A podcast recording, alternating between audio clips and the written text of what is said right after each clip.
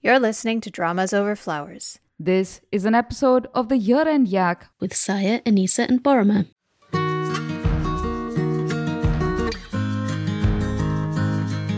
Hi, and welcome to our final episode of the year 2020. There is no doubt that we are all glad to see the back of this year, but we also wanted to commemorate the dramas that helped us through the lockdowns and the general chaos in our lives. Throwing ourselves bodily into the abyss of Dramaland has never been more productive than in 2020. I can't speak for everyone, but for the hosts of this podcast, 2020 turned out to be the year where we connected most with our listeners, made a lot of new friends, and found new ways to express our love for dramas. You'll hear the voices of some of these listeners and friends throughout this episode as they talk about their year in dramas. And if some of them sound like folk you would love to be friends with, you can find their social handles in the timestamp description below. Hit them up, start a conversation. You're not alone. There is someone out there who loves stories exactly like you do. Now, to our listeners, thank you. To our Patreon members, thank you. You guys have allowed us to create and foster and grow this show that we love, and for that, we are very grateful. Alright, and now our second annual Goguma Awards. You may applaud because it is a momentous occasion. Hosts, take it away.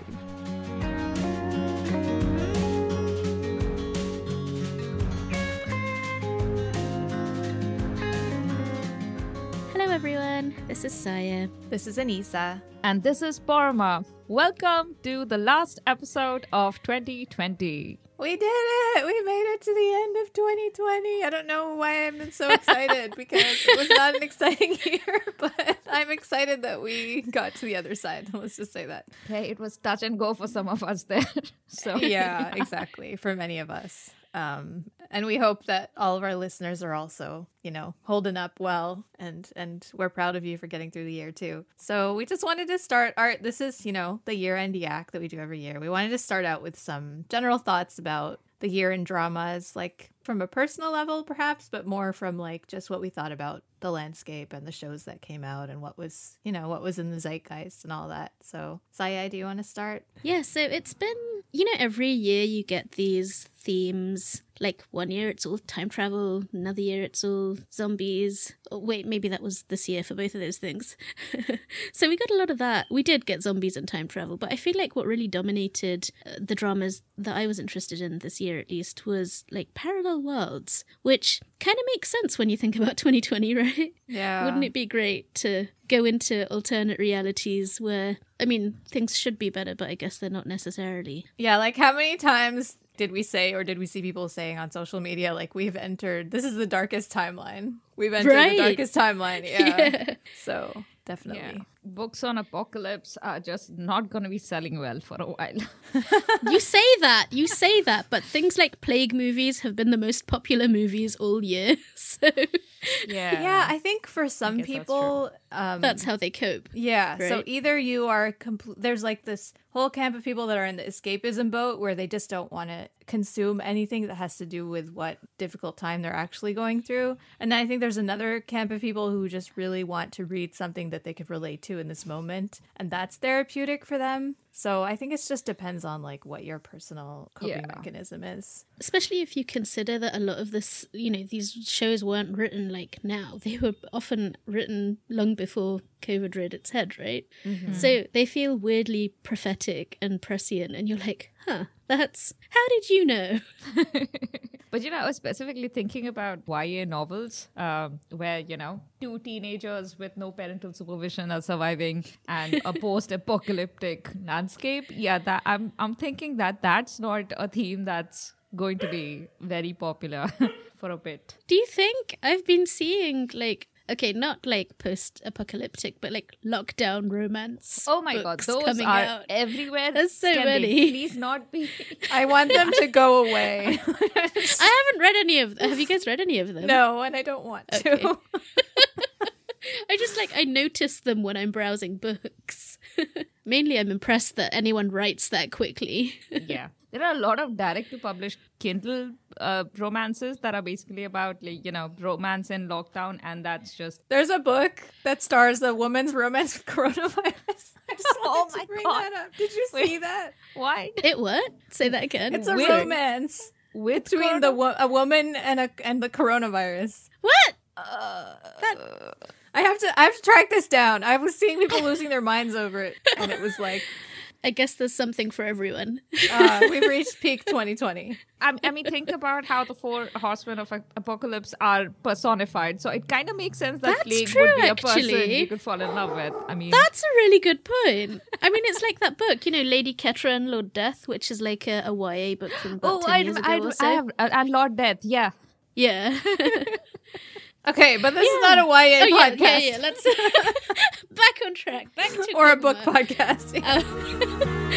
What made 2020 great for me was introducing my friends um, to K dramas and getting to see them experience the fun of falling in love with drama watching. Uh, I watched Crash Landing on You at the beginning of the year. Um, at that point, I had been in a little bit of a K drama slump, and so that helped to bring me out. I laughed and I cried, and it was such a cathartic experience. Um, so I had my friends watch it, and they just fell in love too. Um, then I had them watch Come and Hug Me, since that was a drama that had always stayed with me because it's got such a great plot and the actors are fantastic. Um, and actually, I just finished binge watching um, Come and Hug Me again for like the fourth or fifth time with my sister. She and I had watched a couple of K dramas back in 2013, but that was the last time she'd ever seen a drama. So it was really fun getting to share in that kind of experience um, with her all over again. I realized that uh, what hooked my friends um, into watching uh, dramas was also what got me. It was, you know, getting to the heart of it and seeing the little bits of wisdom or humanity that they reveal, even when the drama is just so fantastical and so unlike real life. Uh, both of my friends that watched Crash Landing on You told me that what resonated with them was the quote about life that sometimes the wrong train takes you to the right station. Uh, as a side note, I also got both my friends to watch I'm Not a Robot and fall in love with Yoo Seung Ho, just like I did. so that was good. Um, but overall, this has been a really good year for K drama watching, and I'm excited to see what next year has in store. Our faithful Yak, who's been our good companion these last few years, is back to dish out his awards. yes. And he doesn't give them lightly, we can tell you that. No, but before we get into the uh, Goguma Awards, Paroma, do you want to give your thoughts on the year next? Oh, yeah. Uh, Sorry. Did not mean to exclude you. so I was like, well, I gave my thoughts on the year. That's enough. That's Let's move on. for everyone. You've said the final word. Uh, no, I mean, I appreciated the proliferation of fantasy romances, kind of, but just fantasy in Dramaland. And the production value in general seems to have gone up a lot this year. So um, I was just really, I, I watched a lot of dramas this year, guys. I was counting all the dramas actually completed, and I completed 22, and I'm still Wow. watching about seven that I I intend was to so finish. impressed. That's impressive. Yeah. I just I, I just I just did not read any books this year. I did, I read a few books in, in with in Audible like as audiobooks, but actual reading there was none. So I, whenever I walked my dog, I was listening to some books. When I came back and I had an evening off, I was watching dramas and then I was working. That was my entire year. so, you know, productivity hacks for watching dramas. I got them down. Don't read. Yeah, I think for me, it's interesting because like there have been a lot of supernatural and like uh, sci-fi fantasy stuff this year, and I don't think I hardly watched any of it. And I think we were discussing this off the record, but I think the three of us watched really different stuff this year. yeah. Um, so it's been an interesting year because there's not a lot of stuff that we actually have in common that we, you know, completed to the end. But uh, Yeah. I think for me, the year was full of extremes. So, like, extremely good shows and extremely disappointing shows, and Oh, yeah. like very satisfying shows and shows that were like Pants. really upsetting and yeah, like had terrible endings. So that was weird. There wasn't there wasn't really a lot in between that was just kind of okay for at least in the stuff that I watched and obviously that's, you know, my own experience, but Yeah. but I think it fits in with the extremes of 2020 outside of Dramaland too. That's true. I mean, towards the end of this podcast, we're going to be talking about our top threes and the dramas that we narrowed them down to. I didn't really have to struggle with them. Those are pretty much it. I couldn't think of any other dramas that were completely good. All of them, like from the beginning to the end. So that I had finished. I mean, there are great dramas that I did not finish on time, but we'll get into that as well. For sure. Yeah, you were talking about the number of dramas we watched. I forgot to um, add that I basically haven't watched. Like, this has probably been the fewest I've watched in a year since I started watching K dramas, and I barely broke 10. exactly. Isn't that crazy? I didn't even, like, I think maybe 11. And I pushed myself to finish one show because I really wanted to talk about it for this because it's like my best show of the year. But yeah, otherwise I wouldn't have broken 10. It's been a busy year.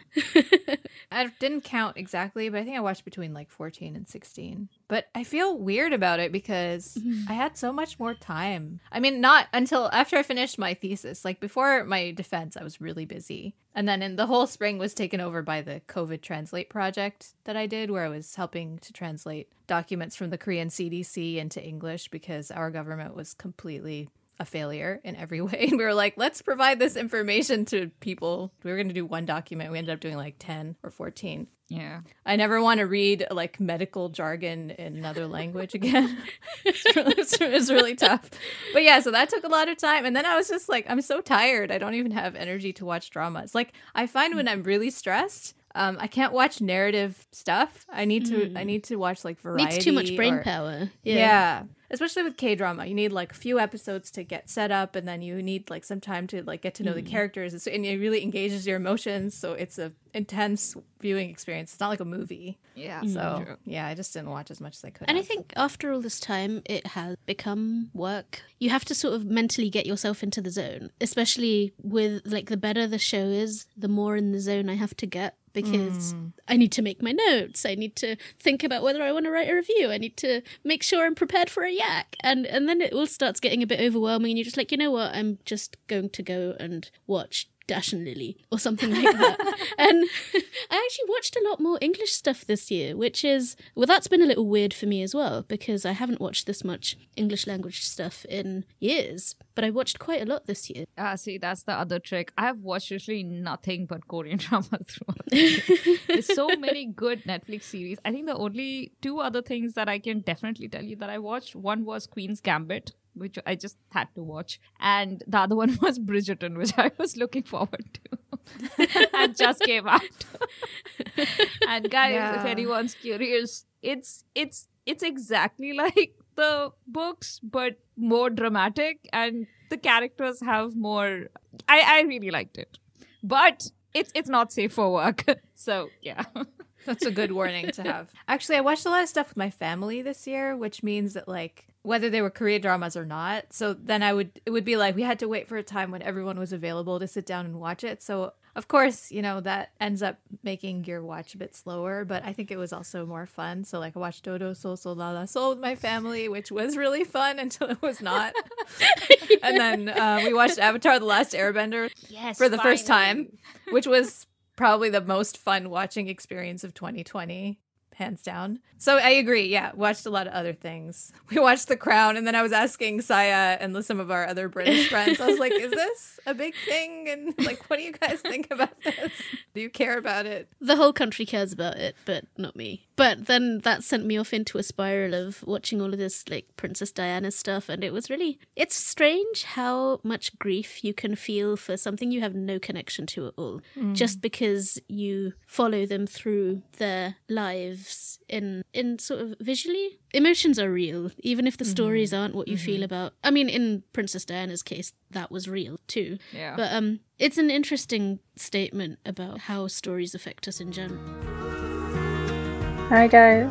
So I've learned that you can't really escape bad things in life. So I don't make it my mission to avoid bad things. I just try as hard as I can to, sur- to surround myself with people and things that bring me joy in the middle of the crazy. That's why Mystic Pop-Up Bar was my top comfort drama this year. They were all going through things, but what made it bearable was that they were all rooting for one another in the thick of it. Another drama that brought me a great deal of comfort was Hospital Playlist, and again, it was all about the friendship, friendships, and having people who root for you and stand by you when you're going through it. They had the sort of friendships I want to have in my 40s, where people know you well enough to give you space when you need it, and to also come over when you're in a funk and don't really want to talk to people, and somehow manage to get you out of out of your funk. I think that's pretty cool. So yeah, those two were my top two couple dramas, and they really did make 2020 better for me. So, in this year, End Yak, we're already on our second annual Goguma Awards, which sounds so official, exciting. um, we did them for the first time last year, and this is kind of, if you didn't hear those, it's kind of like a it's not the you know typical we didn't we're not doing like the best drama best actor best actress stuff because we feel like that's it's hard to choose one and it's also kind of arbitrary um, but we wanted to do some like more interesting categories. Some of them are silly some are not which you'll see when we get to them.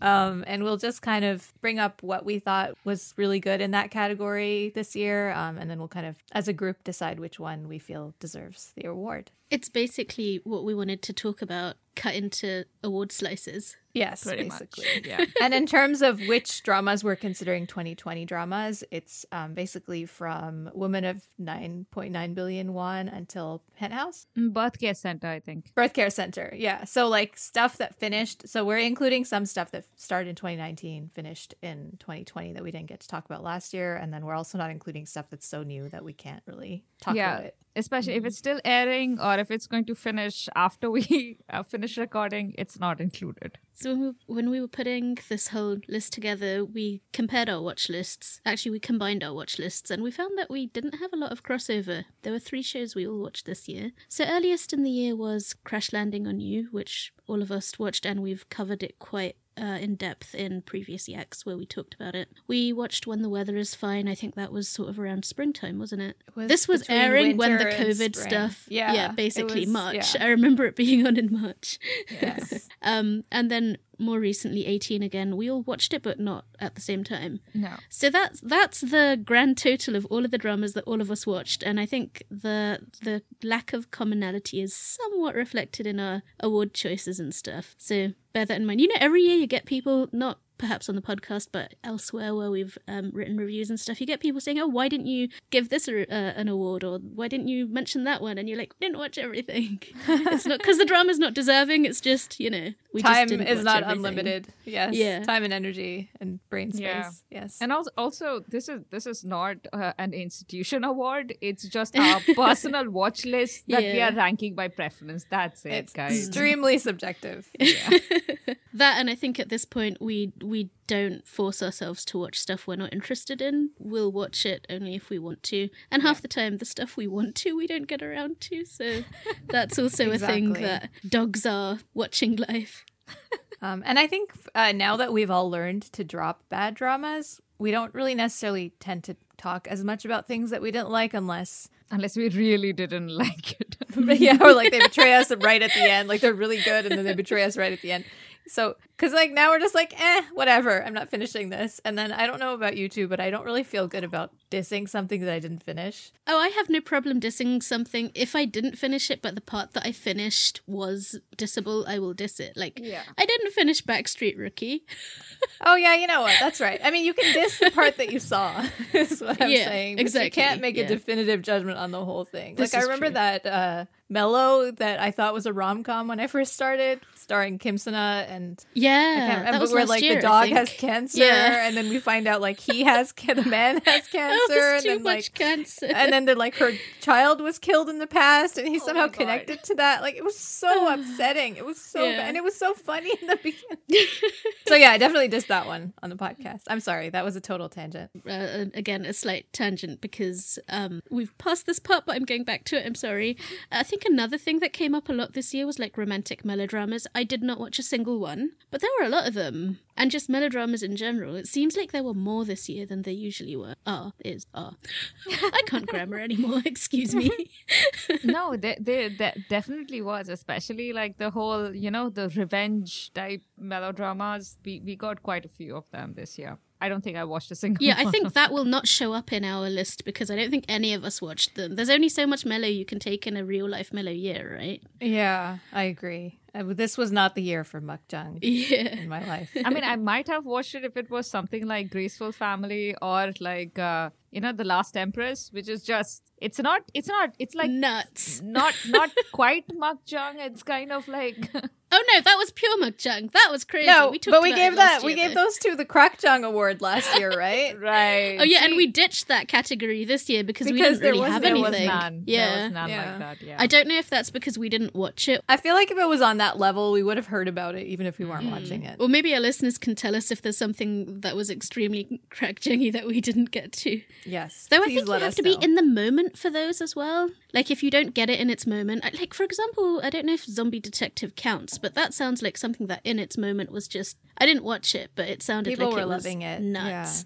I think at one point Choi Jin Hyuk was doing like K-pop dances, and that just was like meme world exploded. Once you involve K-pop in any way, it just it becomes a large presence on the internet. And we are all K-pop dancers. Yes, I mean, I uh, am. I don't know about you guys. Only in the privacy of my closet. I think you need to take this first category, Saya. I feel like we've sort of introduced this already when I was observing the the big trend of the year. So we want to start with talking about the best uh, sci-fi fantasy concept in dramas, but also I want to start off this discussion by saying that there's always two parts to judging a drama like this. There's like the concept, and then there's the execution of the concept. Because we had a lot of dramas in the pool for this, because there were a lot of supernatural dramas this year, and some of them had really amazing concepts, but the execution didn't always match. Um, And then you had some that had quite simple concepts. It was a fantasy concept, but it was quite simple. It didn't work too hard to explain itself. It just sort of did its thing. And then the resulting drama was, you know, it was whatever it was. But to have that sort of marriage of a great concept with an excellent execution, that takes an extra level of work. And I don't think a lot of dramas did that this year. I'm just going to throw out a few names of the dramas that we've got under the the umbrella of this category, which are not necessarily contenders, but just so you have an idea of, of the spread of shows. So we had The King, we had Alice, we had Train, Memorist, Mystic Pop Up Bar, The Game Towards Zero, 365 Repeat the Year, 18 again, Kairos, Tale of the Nine-Tailed, then there was the um, SF8 anthology. So there's quite a big spread there in genre, even if they all are covered with that supernatural concept. But not everything deserved deserves more than a passing mention. No, I mean I have strong opinions, but I actually didn't watch a lot of these. I feel like there's an obvious winner, but yeah, give your opinions first. So out of these, I only watched 18 again, Mystic Pop Up Bar, 365, and uh, Kairos. And I actually think, in terms of like supernatural stuff, all of them were really good dramas. I think 365 was not as strong, maybe, um, although I really enjoyed watching it. Probably my favorite was Kairos in terms of just from a pure like science fiction fantasy perspective. I just really loved how they executed the different timelines and the directing was really great. The editing was really on point. The writing was it was just really really well done. And I also think that Mystic Pop-up Bar is kind of underrated because it was a pretty simple concept, but it was so well executed. It was so fun. It was such a joy to watch at such a miserable time of the year that um I just really want to give it a shout out cuz that was great. It was like it made me cry. It was like very touching. It was very funny. So, yeah. And 18 again, we've talked about a lot. It's it was lovely the whole way through. So, I actually liked all the ones that I actually finished. The King I watched two episodes and, and noped out. So, um but I've talked enough about that, so I'm not going to say anything. In terms of uh, memorable world building, I think for me, Mystic Pop Up Bar and uh, Tale of the Nine-Tailed stood out the most because the rest of them were more high concept. And like while time traveling and parallel universes are of course always like super mind bendy, they're super hard to land eventually, and that's what kind of hobbled both uh, the King and Alice, as far as I'm concerned. Stuff like Memorist and um, I didn't watch much of the game, so I can't really talk about that. But for instance, uh, Memorist, the problem there was more plot pacing. Supernatural aspect of it was actually pretty cool. Uh, With just better writing, it probably would have been an incredible drama. But uh, yeah, I'm just focusing on world building. My favorites were Mystic Pop Up and Tale of the Nine-Tailed. I'm really enjoying Kairos for the tension that it's creating, but I have just watched two episodes, so I'm not sure uh, about it as yet. Yeah. I just want to give Kairos a shout out for having a really satisfying ending and for never making me go, what? like, you know, like with a lot of these types of, especially I find with time travel, because it's so hard to pull off in a way that makes sense, but it was like consistent with its own rules. Um, it was twisty and bendy and enough to be interesting without like ever losing the viewer or making you like confused, not able to keep up. And then like, the villains were extremely interesting and well done. Like there's some a lot of elements in the beginning I remember reading comments that were like this is really predictable and I was like in a way it is, but I don't care because it's so well done and it's like, you know, when something knows exactly what it's doing and it does it really well, even if maybe some of those elements you can see them coming, they're still so enjoyable. So, yeah. I know we've dissed the king a lot, but the concept of it was really good. And I feel like this was a drama that was weaker in its first half, and then it had like a stretch in the middle where it was really, really great, and it maximized. maximized. Maximus. I'm gonna do that every time we talk about the show. I'm just telling you right now.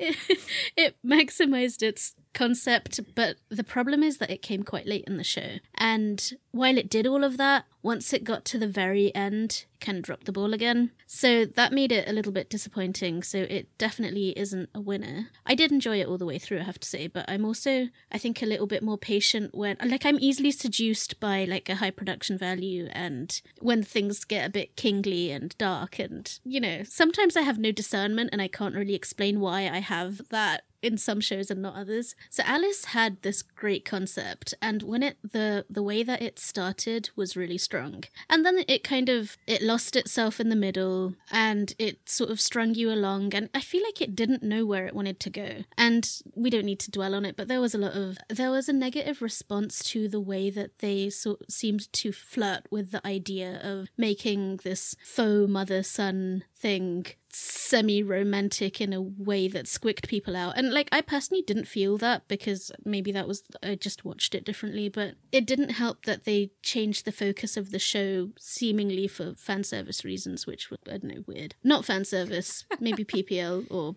I don't know. Anyway, I don't know what I'm saying. Anyway. No, I completely agree with you. I think the the drama lost me when it started to suddenly focus on romance instead of just being a mind bendy, time bendy thing.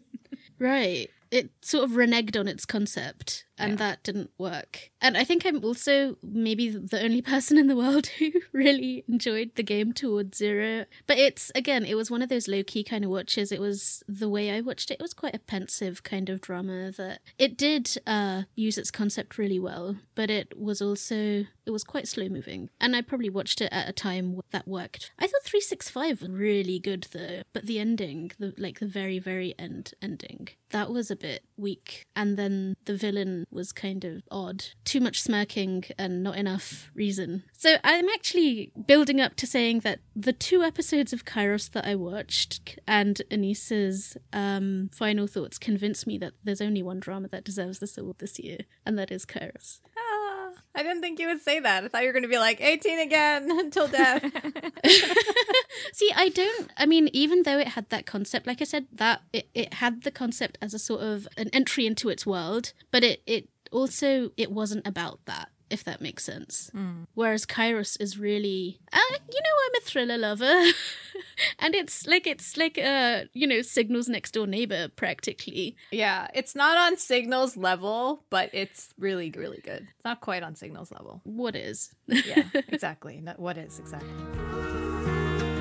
Hi everyone, this is Remy, also known as Greenfield. I think just because I had so much extra time to be watching dramas thanks to the lockdown and the pandemic, I expanded the scope of what I was watching beyond just Korean dramas this year and watched a lot of Japanese, Taiwanese, Thai, Chinese, even some Filipino shows. And I would say that three themes really, really stood out the sad stuff, the dystopian stuff, and funnily enough, the BL stuff. Don't even ask me how I got into BL. For the sad stuff, I think the very best show I watched was Someday or One Day. It's Taiwanese about a girl, well, begins with the premise of a girl who has lost her longtime boyfriend, but it's actually a time traveling drama. It's very, very, very beautiful, very cruel, very touching. If you want something heavy, if you're able to bear it, this is the one. For the dystopian stuff, the show I really recommend is Alice in Borderland. It's such a thrilling ride.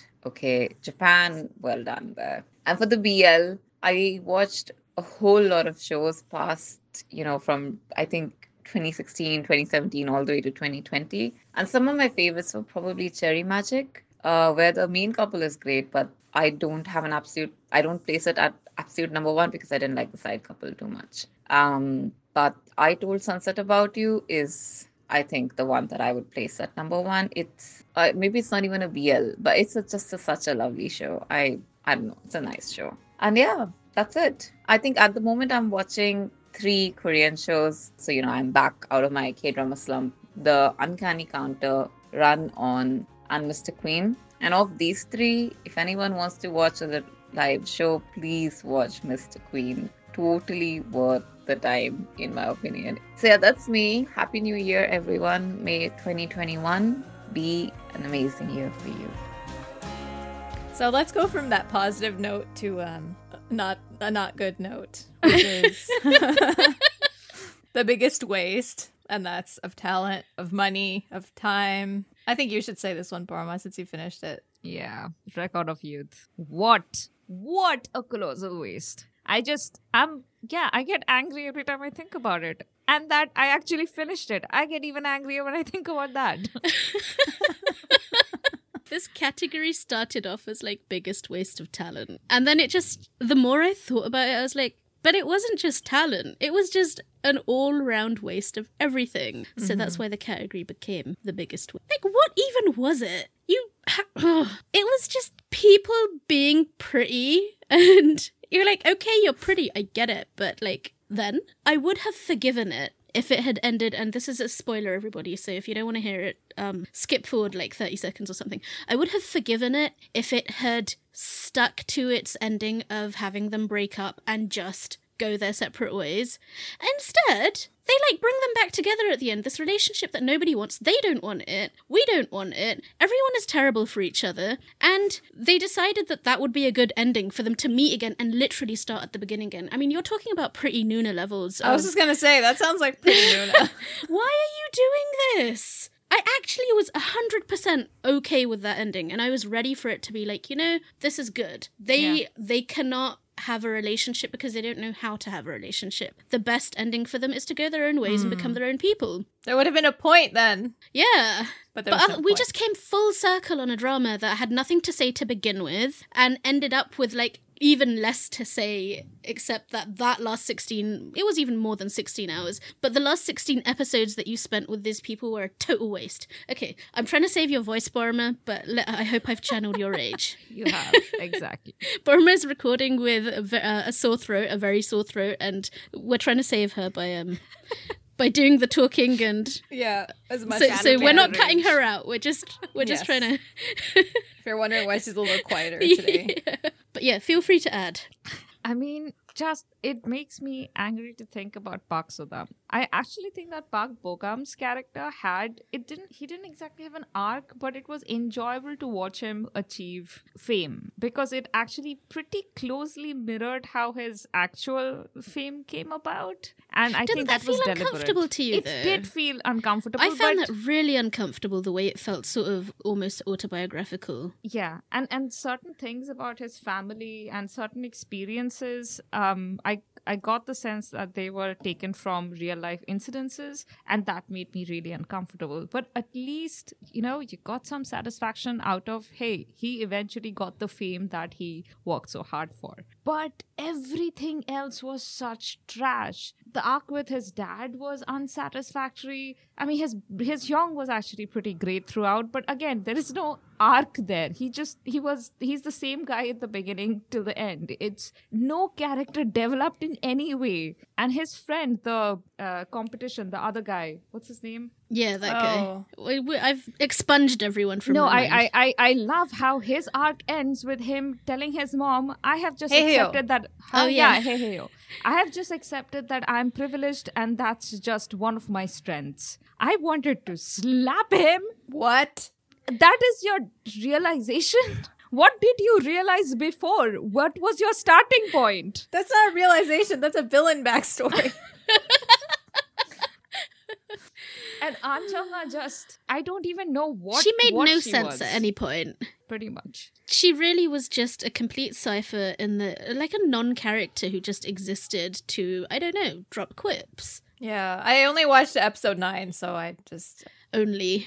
Yeah, Anissa At least we saved you from the rest. yeah. There is no, no, there is no development that happens beyond nine. I think you could have stopped at four and uh, seen the entire drama, all Yeah, the character frankly. development there was ever going to happen. I really liked Ahn Jeong-ha when she was still in the fangirl stage. The moment she got out of that fangirl stage after one drink with her Stan, after that she just became a non-character. Anyway, I don't think we should waste like good podcast minutes on, on this crap ass drama. But you know what we're moving on to? Yeah. oh, the next category is actually um it starts ragey ends good, right? So bad start, good ending. So we have two contenders in this category. One is Piece of Your Mind, and the other is Forest. And I feel like everyone is screaming at us that Forest did not have a good ending, but carry on. I, so here's uh, that's what I kind of assume because the first two episodes were such trash fire. I wa- I felt literal physical pain watching it. I mean, my eyes hurt, and I love Park Hae-jin. I just I couldn't watch Kkondae Intern after w- watching this stupid ass drama because I just needed a break from Park Hae-jin. It was that bad. However, with Piece of Your Mind, um, so the drama did this thing where, for one thing, it truncated its length. It was supposed to be a 16 episode drama. I think it became like a 12 episode drama.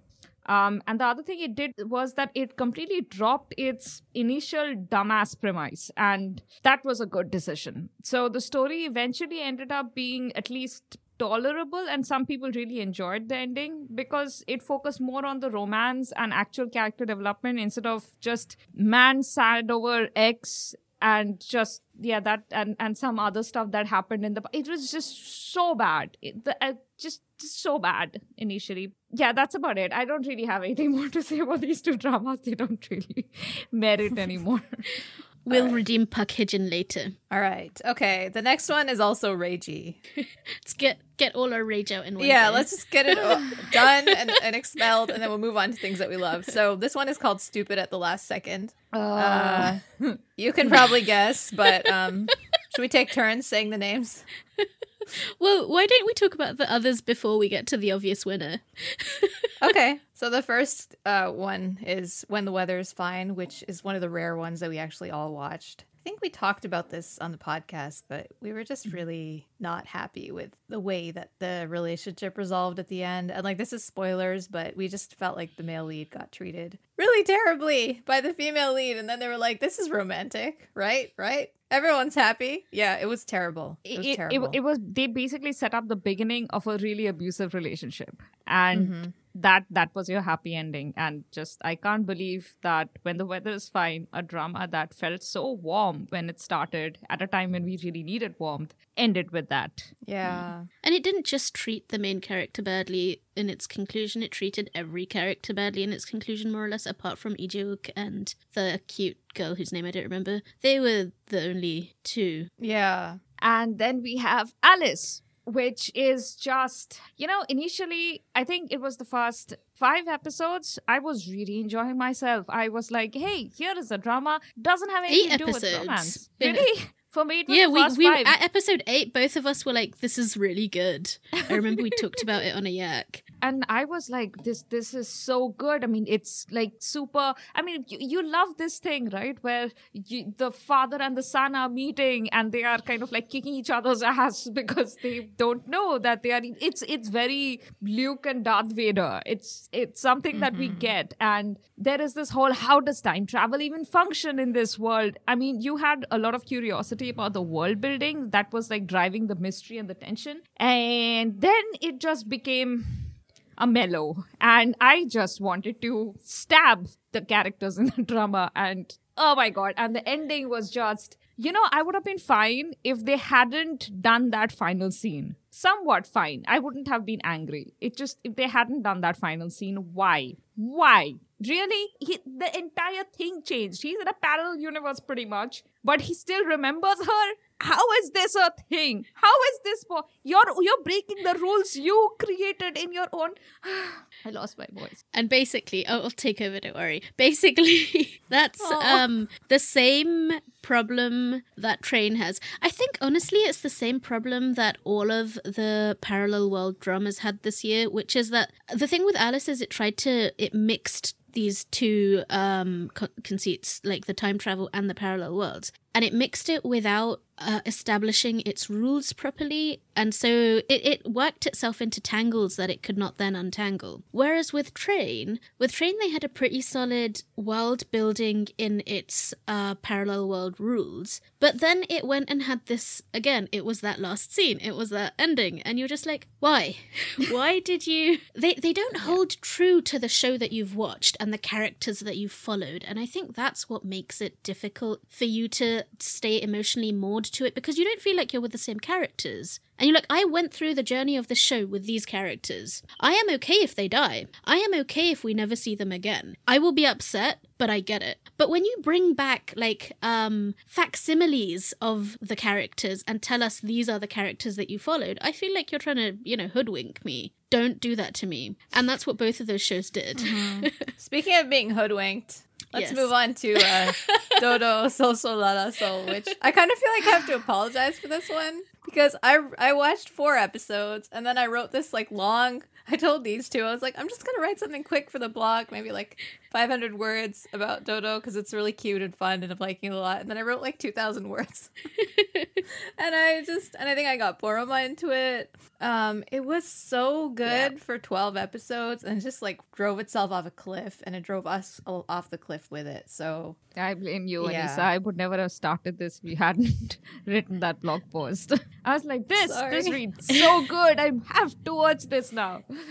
But you know you wouldn't have been so upset if you hadn't loved it so much. Yeah. and that's and this is similar like the think about the shows that we feel really strongly about like negatively like for example pretty nuna. Part of the reason why you feel so strongly is because in uh in a sense the show has betrayed you. It broke its contract with you. You have you know taken a certain show and you've given it your heart you open your heart to it and you you trust the writers and it breaks your trust. Mm-hmm. And when a show does that it's very difficult to forgive it and i think it's unreasonable to to be asked to be forgiven. If it's a mediocre show with a bad ending that's different. But if you're like this is a fantastic show there's an obvious conclusion and somehow you manage to sort of turn left. How do you do Right, that? Exactly. why do you do that? Like what made you take that decision to do that? And that's what makes the rage come I was editing the yak that we recorded when we had only watched up to episode 12 and it was kind of painful to, to listen to us gushing about how much we loved it after having finished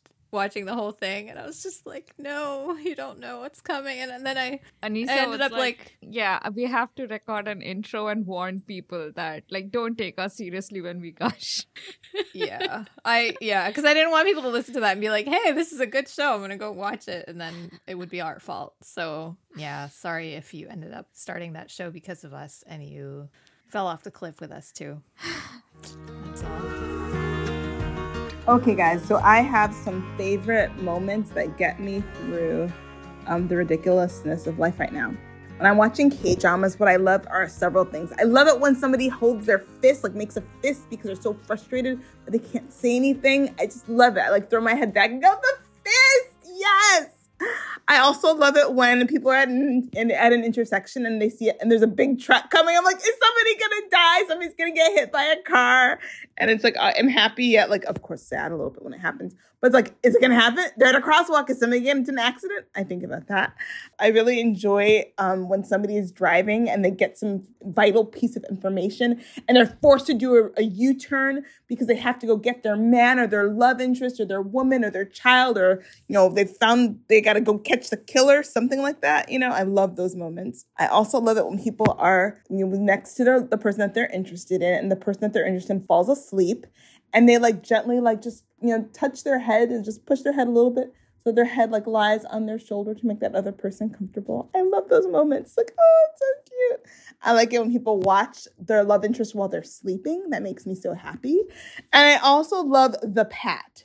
When somebody is hugging somebody because they've had like a really hard day or had a really trying experience and they pat them but in a very like one pat, two pat, three pat, like a very slow caressing pat that like kind of synchronizes with a heartbeat. So I'm sure that it's very like caressing and like soothing. So I love that. Whenever I see it, like I immediately feel a little bit soothed myself.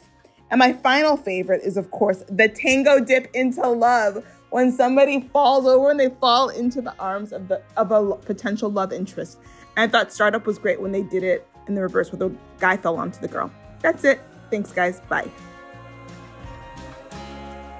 Okay, so in keeping with the rage theme, uh, our next category is racist drama most vigorously defended. There's only one nominee for that. There's only one winner. It is Backstreet Rookie. If you want to know why, you can go and listen to our representation in Dramaland episode part one.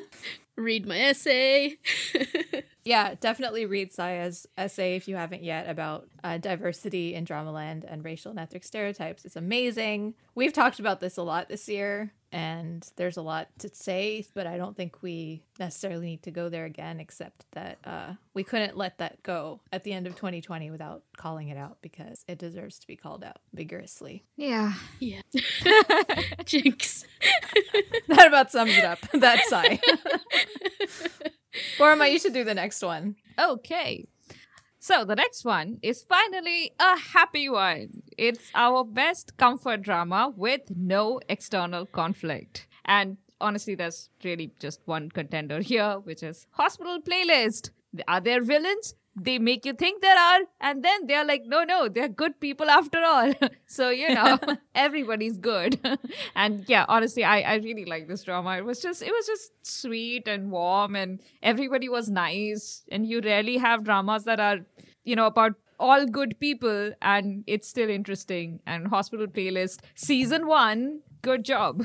so a couple of days ago, we hosted a an online sort of tea party, which was called the Acti, and we asked all of our guests to share with us their favorite comfort drama of the year. And the, like the drama, there, there was one drama that kind of dominated everyone's choice. And though I haven't watched it, and you two have, I, I wanted it to get its shout out because if comfort is what we're after, you know, the more the better, right? So the drama that they chose, uh, like overwhelmingly, was Mystic Pop Up Bar. So I think if you want more than one comfort drama, go there too. Yeah. It wasn't like without conflict the way that Hospital Playlist mm-hmm. was, but I absolutely agree that it was a comfort drama for me as well. And I resent that when the weather is fine would have totally been in this list if not for mm, the end. Yeah. Yeah, it would have. In the beginning it was very, very comforting. It was like right at the beginning of quarantine. Yeah. Um it felt like a sitting down with a warm cup of hot chocolate every time we watched it. Yeah. The characters of the dramas felt like your friends and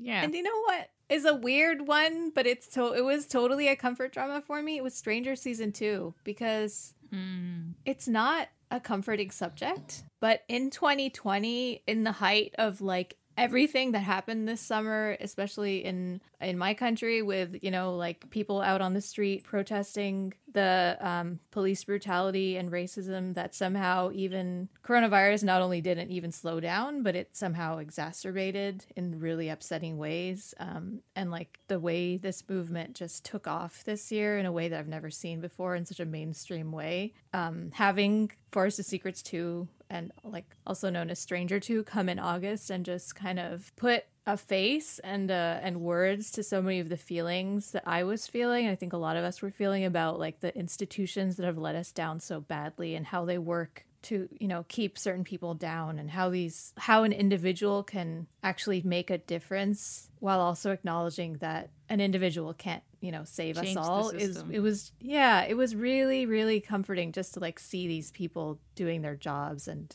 being their amazing wonderful selves and then just yeah, it was just really inspiring and comforting and wonderful. And you need more cops like Bae Doona, man. The ones who question their colleagues when they are shitty and do awful things. And that kind of just leads us straight into the next category, doesn't it? Because that's best partners. Yeah. I've only watched like to the end one of these, and that's Hyena. And that, yeah, totally. Definite winner. I, I, I don't have to watch Stranger 2 to know that they are amazing, but I mean, I haven't finished it, so I can't.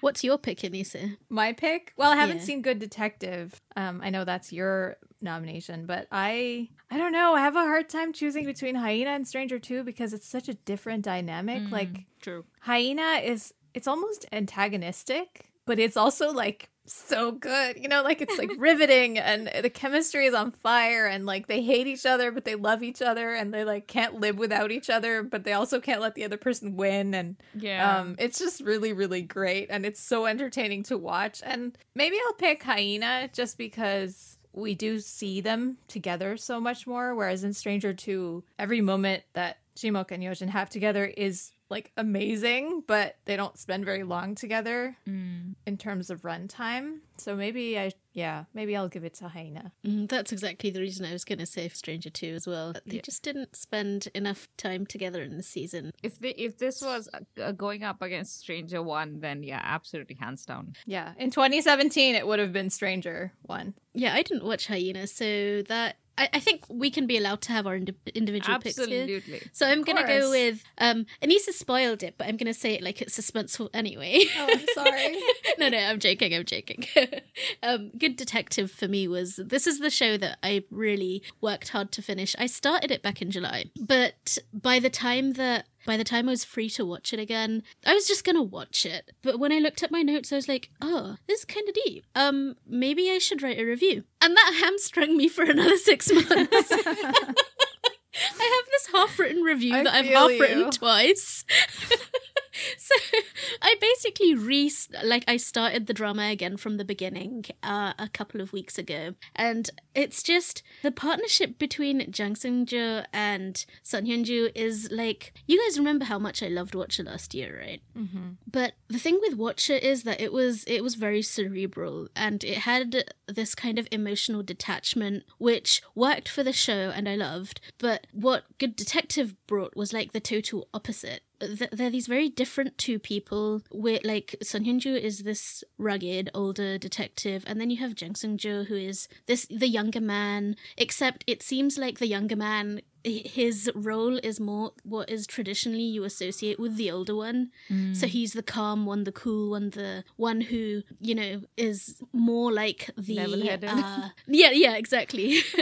the one who is able to sort of put things together and get things done. Whereas uh, Son Hyun Joo is the one who always needs holding back. He's the one who you need to sort of uh, drag away from a fight. Yeah, yeah, He's not a exactly. young hothead. He's an older hothead.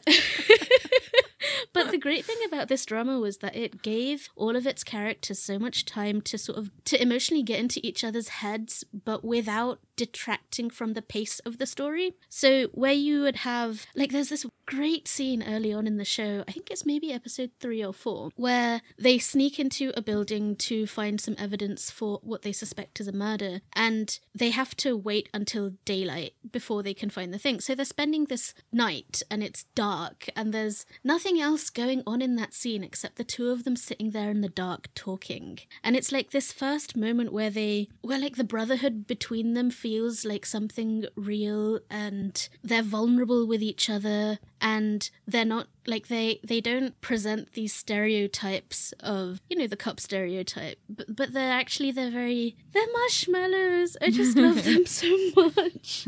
I mean i have some quibbles with some of the things that they do in the show because you know law enforcement and all that but they're just like on a human level they were such real characters and they were people that you could feel and they were lonely. And i think that's something that really struck a chord this year more than any other. But it wasn't that they were lonely and wallowing in aloneness. They were lonely and desperate to to sort of find that company. And they found that brotherhood with each other. They found this sort of easy accord. Like they would talk to each other but they didn't have to explain each other if that makes sense. Mm. And that's something to really you know appreciate between friends well this has been on my list for a while, but now it's like even more emphatically something I want to watch soon. Yeah. and it was funny it was just like their relationship that i don't what is it about male friendships at least fictionalized ones that are so is it because women write them i don't know but but there's just something about them that feels really i don't know i can't i don't have words but Yeah. i i'm always like dead for bromance so No, it's it's it's like candy for sure. Yeah. But before we move on, I just wanted to add that with Hyena, um, you got some of that romance between uh, Kim Hye Soo and um, uh, Ji-hoon, uh, Joo Ji-hoon. Right? In, I mean, yes, they were romantic partners, and they did have that hate to love arc going on, but they never really hated each other, and there was always this intrinsic understanding of each other's motives, and just even when uh, you had uh, Jung Geum-ja hurting um, um, Yoon Hee Jae, I'm sorry, keep forgetting his name. He gives her the benefit of the doubt because almost instinctively he knows that she's not doing it for a- a bad reason.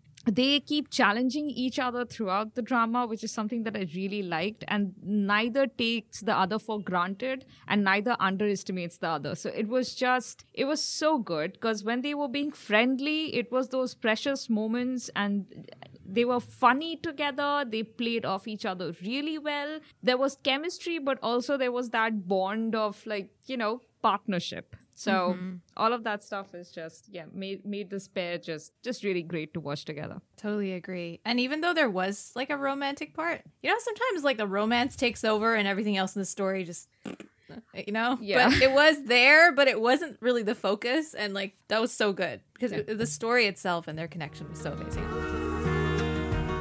Hi, this is Anya. I have a drama that for me sums up this year perfectly, and that's Into the Ring. And the reason why for me it sums up this year is that we have our heroine, uh, Goo Se-ra, who just tries to make the best that out of her life that she possibly can. Even though she knows that the outcome isn't going to be perfect, um, she continues to try.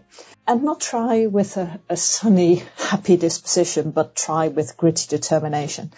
And for me, maybe that's been what this year has been like. You know, I can't change anything. What's going on around me? All I can do is try to make the best of it, possibly with gritty determination. Um, so that's why for me, this drama sums up the year perfectly. In addition, you get the added benefit of probably my favorite OTP of the year in a year that I liked quite a few of them. A childhood connection that was actually deeply moving um, and completely important to the plot. And as a special bonus, the first time ever that I totally adored a boss secretary relationship. Just watch it, drama of the year. the next category is best otp that wasn't which basically you know the second lead who we all bled for pretty much this year which is uh, Kim Seon Ho from Startup or Han Ji Pyong. See, here's the thing for me, and I- know a lot of people will disagree. I think Startup ended exactly as it should have. In that, um, I think Suzy's character ended up with the uh, with the correct guy. In that, Han Ji Pyong just deserved way, way more. he deserved somebody who saw him for himself and not just as you know a, a fantasy you know eh, childhood crush situation and also somebody who saw his current adult version as the really caring soft-hearted funny guy that he was but at no point in the drama did i ever think that um, dalmi which is Suzy's character ever saw him that way. And I've been finding a lot of these things uh, on the on the net where people are like objectively Han Ji Pyong is just a better guy than Nam Do-san. It doesn't matter because the heart wants It what doesn't it work wants. that way. so Dalmi going with Nam Do-san actually worked. Like if Han Ji Pyong wasn't in the scene, I don't think anybody would have you know ever said, "Oh, that romance did not work." It worked. The two of them just worked together. And also, I know that um, Nam Joo Hyuk doesn't have like a I, I, I don't know like there are plenty of people who don't like Nam Joo Hyuk's acting. I really like Nam Joo Hyuk. Not I mean let's forget the whole Hibik Habaek the water god the debacle. Let's just ignore that he's a good actor. He proved that this year with the movies he did and the short drama that he did, which is uh, School Nurse Files. He's a good actor. He needed the right part, and I think he got the right part at Startup. So I'm really happy for him. And again, really happy the way the drama ended. I just wish that the drama had given Han Ji Pyong an alternate romantic line. He deserved one. I hated, hated, hated that he just, spoiler alert, ended up alone at the end of the drama. Don't give me a moment with grandmom telling him, don't be more alone than ever, Ji Pyong-ah. No, no, don't do that. Show me that he is going to be happy, like have a family, something. Because just no, I uh, just why Han Ji Pyong is the most memorable character in that entire drama. I just needed a better ending for him. We all did. Okay, I'm ready to move on now. During the Yak Tea, we had this game which uh, our listeners may be familiar with from variety shows and stuff. You know, the acrostic poems where you get someone's name and with each letter you uh, form an acrostic which forms a poem. One of our guests at the Yak Tea, Natalie, wrote a uh, an acrostic poem for Kim Seon Ho and it was great, so I want to share it. Here goes. Okay, guys, I love this actor so much. Since I watched him in Startup, I'm obsessed with everything he's been in and only watched a ton of clips of Two Days, One Night. He is the best. Oppa. Amazing poem. Amazing poem. Applause. And she came up with that in like two minutes. It's Yeah. great. He's very funny on Two Days and One Night, by the way. I'm watching If that. you like him. Oh my god. He's a good actor who hasn't had a good project until now, I think. Agree. Because he's been Yeah. around for a while. I, I think I've watched him in at least three other shows, and he's always better than the show. So I'm glad he got his break finally this year. you know something that I noticed about this particular drama? The color correction with this drama, the production value was amazing, but the color correction with this drama just really made pretty people look. I don't even know. Oh, they just looked inhumanly pretty. And Kim Seon Ho just. I don't know that lips are supposed to be that pink. Sorry, total digression. While we're still on this OTP that wasn't category, I just wanted to give a shout out to the actor is Hwang In Yup, and he plays Jasung in um 18 again. I agree. I just I forgot my about whole him. heart. I just wanted to give him all the good things. Like I was fine with him not getting the girl, but like ah Yeah, Yeah. he's he's he's repeating that effect again in True Beauty. Oh. This is why I'm like hesitant to start it because my heart is already broken. It's gonna break again. And he like we've been calling him baby Lee Joon-gi all this time, and he like he is. He's an absolute knockoff Lee Joon-gi. As soon as he came on screen, I was like, "Wait, it's Yeah. Jung Ki. I'm in 200. percent I'm into this drama." It's so Oh yeah, that kid. I mean, he's not even that young. Um, but he He's, has like, like, 29. a charisma. Really? Yeah. Wow. But like he looks like he's sixteen, right? Exactly. Yeah, he like he's perfect as a high schooler. EJ Wook looks older than him. What the heck? And EJ Wook's Yeah. Exactly. Hi everyone, I'm kfangurl from the Fangirl Verdict. In terms of how Dramaland has helped me to get through 2020, the first thing I'd like to mention is community. So, not actually the dramas themselves, but the people watching the dramas. It was just really nice to have everyone come online and be together virtually. I found that there were people on the blog who were checking in on one another and making sure that everyone was okay. I thought that was really, really nice. And we also made new friends. We had new friends joining the community because they discovered dramas thanks to lockdowns and Netflix. So I thought that was a great silver lining. And in terms of the dramas themselves, I think the dramas that helped me the most in terms of getting through 2020 would be dramas like Hospital Playlist because they gave me a sense of community vicariously and also a semblance of normalcy because as I watch these dramas where life seems normal and warm and nice and you get to see your friends and you get to go to work, it just was very uh, comforting in a time of isolation. And I also wanted to give a special shout out to Do You Like Brahms? because it has a pair of leads who are strong introverts. And as an introvert myself, I felt seen, I felt accepted, and I felt celebrated for who I am, you know, without being pressured to be more outspoken or more outgoing. So I think that was something that Dramaland gave us introverts this year, and it was quite a gift. So that was very special. So, and like in keeping with the 18 again theme, our next one is also related to 18 again. Um, and this is one of the ones that we've had. It's a continuing category from last year, which is Puppy of the Year. And uh, Saya. There's only one you say puppy. Was that too overexcited? Sorry, let me do that again. There's only one puppy this year. oh no no, we're keeping the first one. You can't get away with that. So who is it? There is no competition. I will not name him because he does not need naming. Yeah, Lee Do Hyun, of course. Uh, If in case it wasn't obvious from our weekly reviews, and Lee Do Hyun has no competition. Thank you very much. Yeah, I agree. I, I'm I'm with you on that. I think this is a good time to mention that he's winning another award as well because that's how good he is. And do you guys want Yes. to reveal which award it is? So not only is he the puppy of the year, he is also the ajushi of the year because oh god. Who else? Yeah, there is no better ajushi than him this year. I think the best of Lee Exactly. Do-hyun was his ajushiness.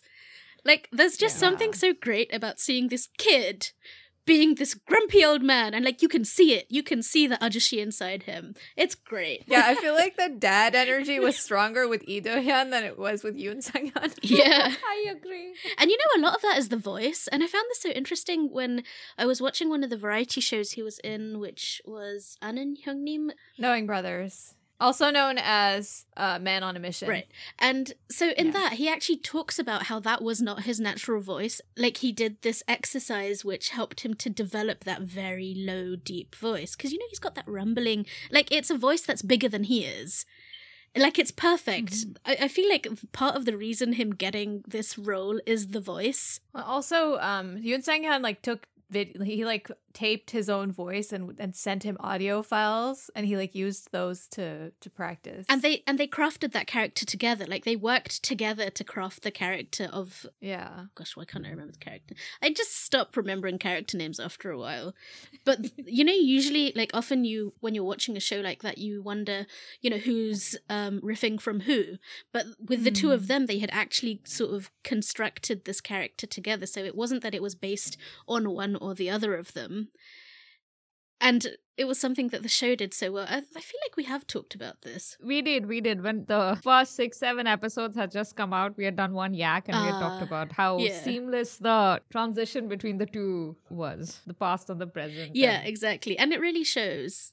yeah. And then we have an Unni of the year, which can only be Unju, played by Choo Ja-hyun in My Unfamiliar Family. She Yeah. is the Unni of all Unnis. Like, what an amazing character. She is fierce and scary and also loyal and smart and extremely a marshmallow, except she's never going to let anyone know that she actually is a marshmallow and you'll never find out. Um, she's always right and she knows it and she'll tell you to your face. Just, I loved her dynamic with Han Ye-ri as Unhee and it was just perfect. And I love how she doesn't change. She just grows, but she remains herself. I love that. She doesn't change. She just grows. That's true. And and we get to know a little more about her, but not too much because she would never lower her walls enough for us to know her wholly.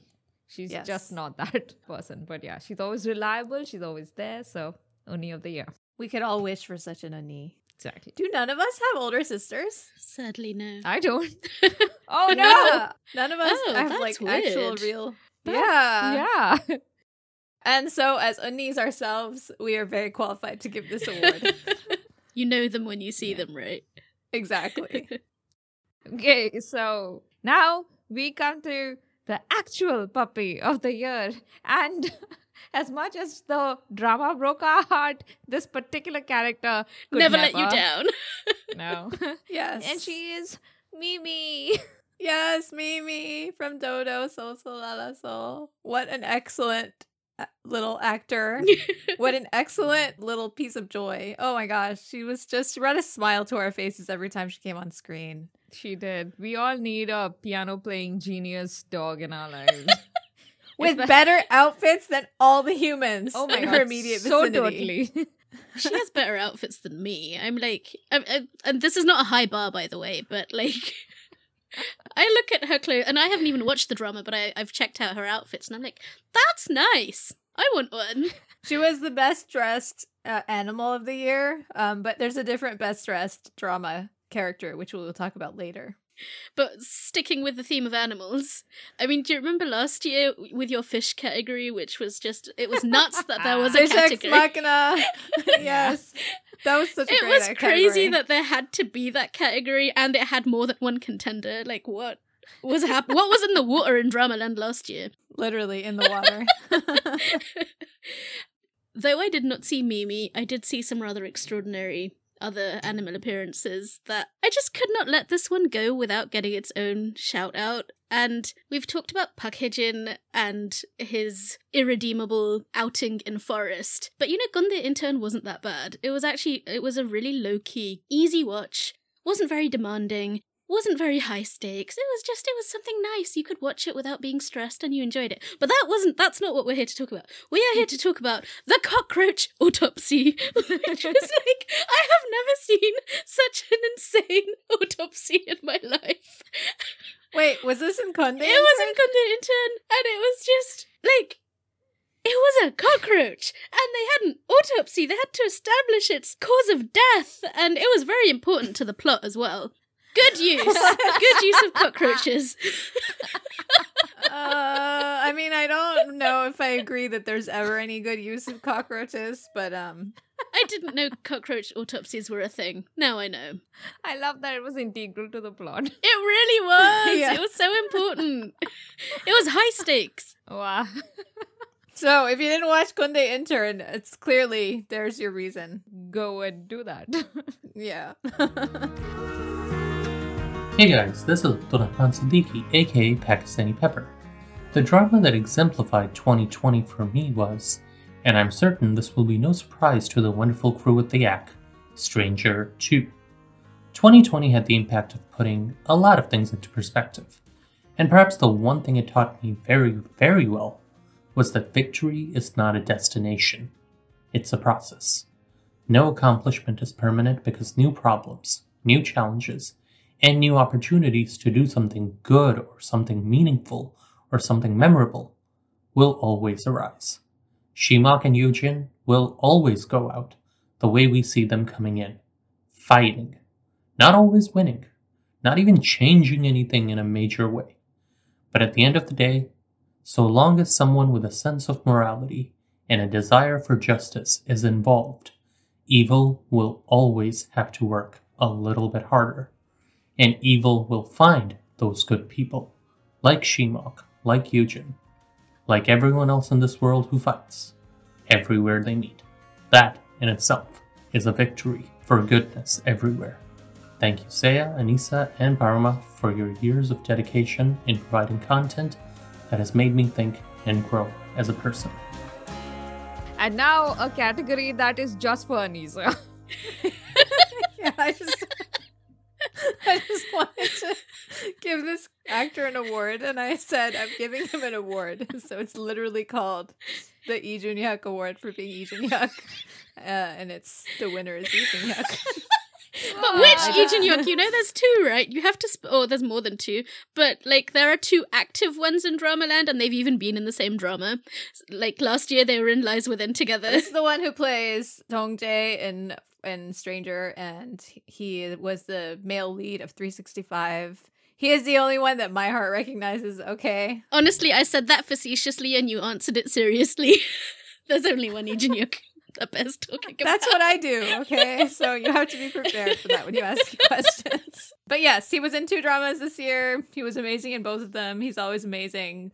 I want to see him stop getting mutilated and kidnapped and uh, brutalized please and thank you. Do a romance next. I want to see you being happy. Also, please, please stop doing second lead roles. Just don't do them anymore. You have graduated to main lead level. Please just stay there. Yeah, he needs to Don't be. Don't you feel he forever. chooses his roles quite carefully there? I mean, the character roles, yes. Like Stranger, definitely. That that's a role he should always take. Oh, but oh, he needs credit for that scene, that one take scene. That was from season two, right? That was from season two, where he's he does this like really long, like pages of dialogue in that scene and it's perfect and it's all in one take. It's when he first goes into Woo Tae-ha's office and he brings him those files with all the I think you've probably already seen this too, Paroma, where he brings all the files and he's talking about these cases and how they need to be basically making his case yeah. so that he can investigate. Hundred percent weasel. Yes. oh, he's so good. Yeah. I feel like it's always awkward when we're like, speaking of Lee Jun-hyuk. he was really great in 365 and i feel like he's a little bit underrated in that partly because it's a genre drama and everyone doesn't watch genre dramas it didn't have a romance and it was only 12 mm. episodes so unless you were looking out for it you might have missed it but and this is a great lead in actually for our next category, which it was uh, best episode endings. And 365 is one of the strong contenders for it because that show, every episode had a brilliant cliffhanger and it just, it was very fraught. It was twisty and it just made you desperate to watch the next episode. You say that now, but wait until you finish Kairos. I, actually, I I felt that same feeling with Kairos, but I've only watched two episodes of that. Uh, but I'm hundred percent good to take that on faith. I think also I watched 365 mostly after it was done. I think I watched some of it live, but mostly I watched it at my own pace. With Kairos, I watched it week to week, basically when it came out, and then there were two weeks when it was preempted due to like baseball or something else unimportant like that, and. I'm sorry, I'm a lot more forgiving of like COVID preemptions, but when it's like baseball, I'm like, whatever, give me Kairos. so it was like, I think f- five came out on its own, only one episode mm. that week, and then six came out the next week, and then the next week was seven and eight. It was brutal just getting one episode and having like very intense, important, suspenseful things happening at the end, and you're like, oh no, what's gonna happen? Especially when the odd number episode always has the worst cliffhanger. They do. Yeah. They're the worst. so after five, we were all like, our blood was drying up in our veins because we we couldn't take it. I don't know who's getting this award, by the way. I don't think we have to choose one. We oh, can just okay. talk about our contenders, right? I also want to give a shout out to It's Okay to Not Be Okay. Did you guys finish that one? No. Yes. You did. Okay. Roma, you did. I just feel like they weren't cliffhangers, but I feel like every episode ending was just really beautifully done. There was always an emotional moment or like a really impactful moment. I think the one that stands out in my mind the most is there's that episode where um Kwak Dong has his cameo as the the child the son of the congressman who has schizophrenia and he has this whole sort of meltdown during the episode yeah. and then at the end you see it from, from his perspective. No, in the drama you see it from his perspective. At the end you see it from oh, an external oh, perspective right, where right, you right. can't actually see what he's imagining. You're just seeing him walking around in the clinic and you realize that all that was imagined. And that was like heartbreaking and beautifully done. And there was a lot of really amazing moments like that. I had some issues with the way the plot resolves at the end but those moments were really well done. I know that this is not what we are talking about under this category, but I haven't actually said much about it's okay to not be okay in any of the yaks because I was so behind. But because you mentioned that particular scene with the schizophrenic son of the congressman, when that plot wraps up, his his mom comes up to him and slaps him and kind of screams at him and walks away, and he's like, "Oh, that just proves she loves me." And I really, really hated that. It doesn't prove anything of the sort. No, that's just proves she's a terrible mom. Yeah. Anyway, that's neither here nor there. Just a thought that had been stuck in the back of my head, and I was like, I must speak it to make it real. so I don't really have a contender in this category, but I do have in the next one. So let's move right on there. And that category is Best Epilogues. So for the, I mean, I don't know why I'm explaining this, but that's when the episode ends, credits have rolled, and then you have that secret, you know, bit at the absolute end where some little scene is explained a little more or you get a different perspective. That's your epilogue. What's yours? what's your favorite? yeah, what's yours? Okay, so I'm going to start with a drama that I wouldn't rank very high, but the reason I've put it here is because the drama was telling one story in the actual episode, and then there was a romance that that only happened in the epilogues. So if people didn't watch the epilogue, they would not ever find out that the romance actually happened.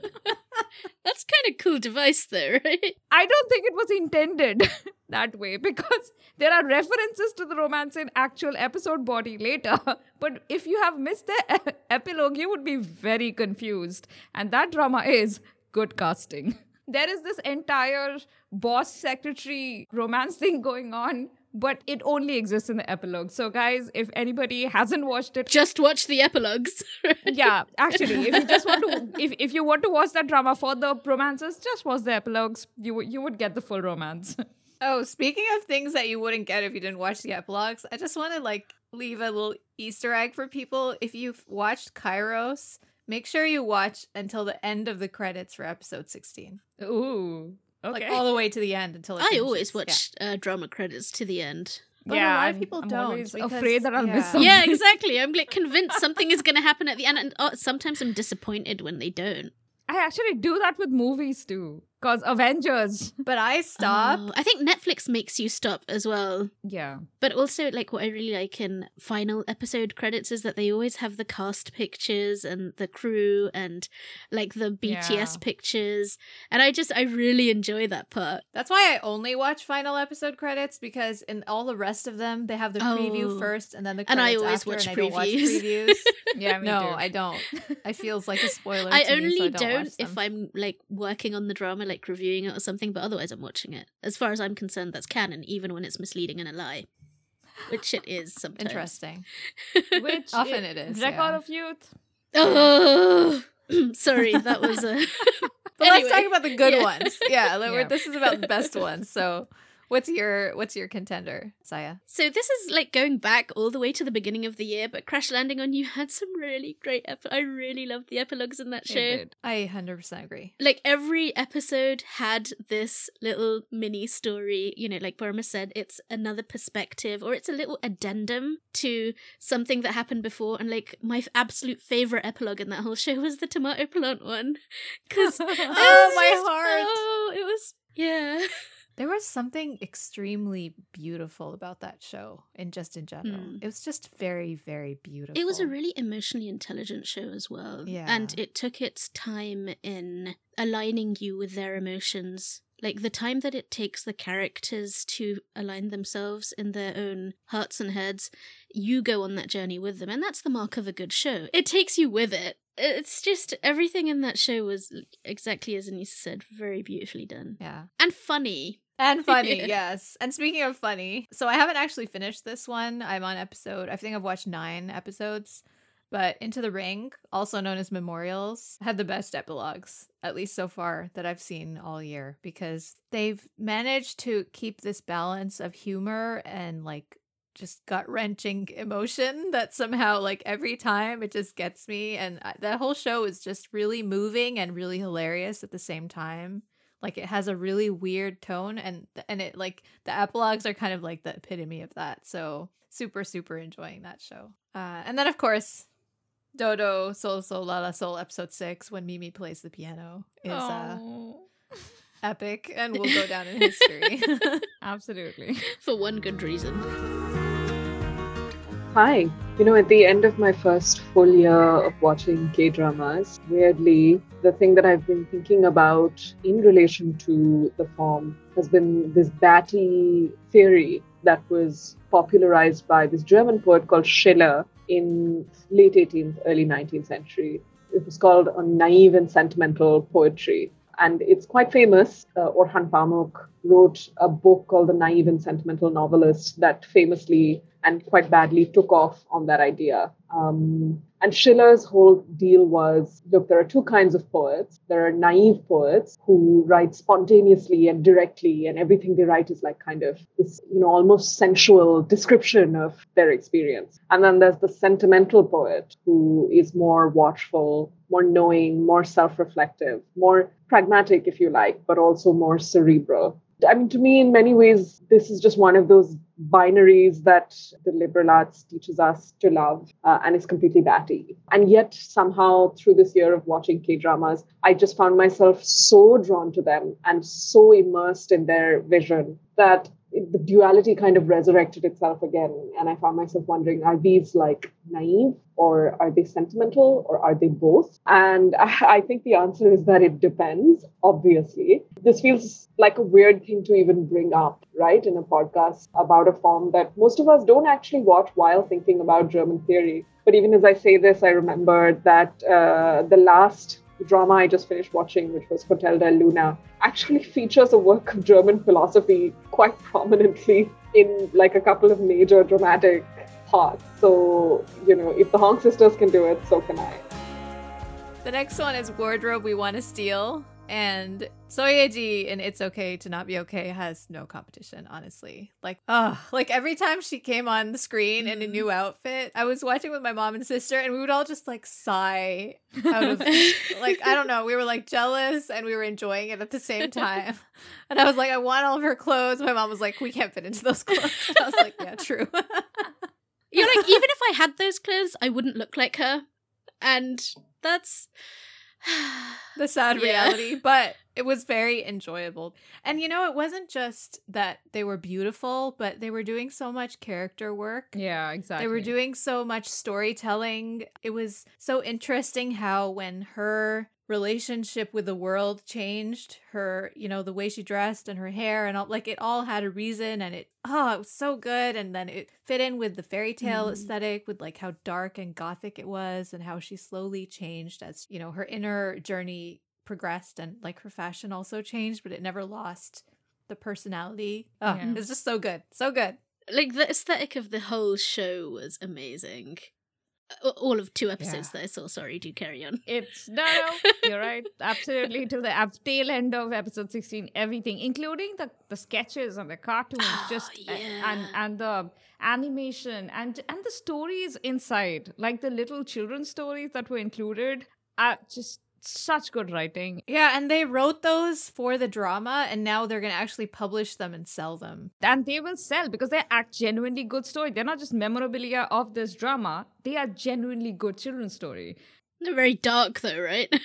Yeah. I, I suppose most parents wouldn't be handing them to very young children, but uh, they are still really good. It's very Coraline, um, a lot of Mhm. those stories. So, yeah, I mean, if you're like 10 and above, you should be able to appreciate them. Why am I addressing our audience as if they are? You know, in the As if they're and above under category? yeah, they're not. I don't think the kids are listening to us. but maybe you know just like with Gang-tae reading that story about the zombie boy there are certain fairy tales that that really get to you when you're an adult so yeah.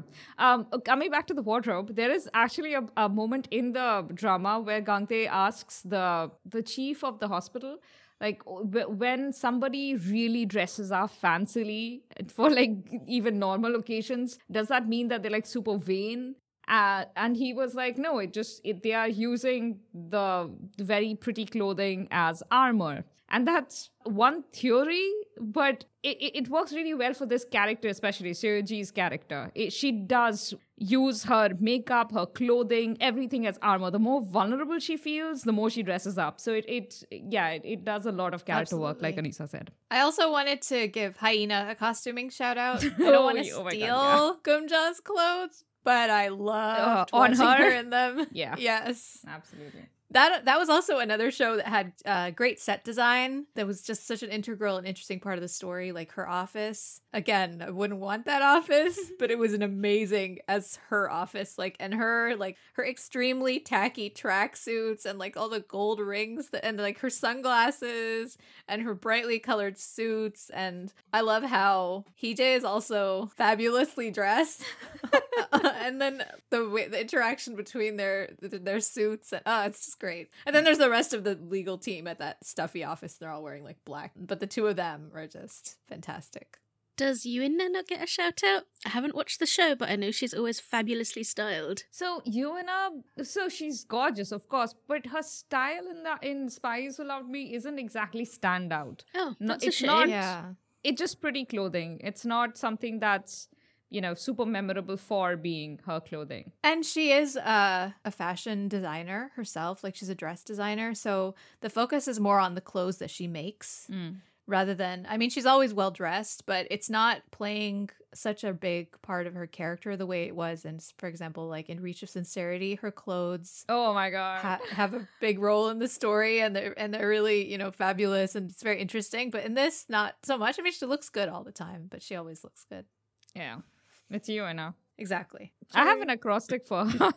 Oh, yeah. Yes. Is it time? No, I Let's mean, go. do we have another We've mentioned her, so let's do it. Okay, cool. I forgot what my acrostic was. Oh. I have it somewhere. Hold on. Okay, I'll I'll I'll read mine out. Yay. so, Yoo In-na is deadly on any mission of any magnitude. In case you doubted, never forget nice, pretty girls come armed with scissors. Yes, That's so good. I feel like we need sound effects, air horns. I do believe it's my best acrostic ever. Also, my first acrostic. Your only acrostic ever. but you're gonna start doing them now, right? I actually might. This was a lot of fun. I haven't written a poetry in like 10 years. it's actually been a while. I love how I'm the only one on this podcast who seriously writes poems, and I didn't even bother to try doing a Too low grade. No, You I just stole Sayas. no, yeah, I just when we were, You're were like it's time, and my brain just froze. I was like, I don't know how to do this kind of poetry. What what is what? I don't. And know. this is a woman who regularly like reads out her poetry to like large audience. So yeah, that's that's just not true. I don't know. I just I was I couldn't do it. So yeah, I I just rode on Saya's coattails. Sorry, Saya. they they're broad coattails. Anyone's welcome. I'm just checking if I have chocolate on my face. Okay, I don't. the listeners can't see it anyway. It doesn't matter. Hi, Drama Over Flowers crew. I thought I'd just start by saying that I love your podcast and I await for every single episode. So, my comfort dramas for this year definitely have to be the Chinese drama Go Ahead.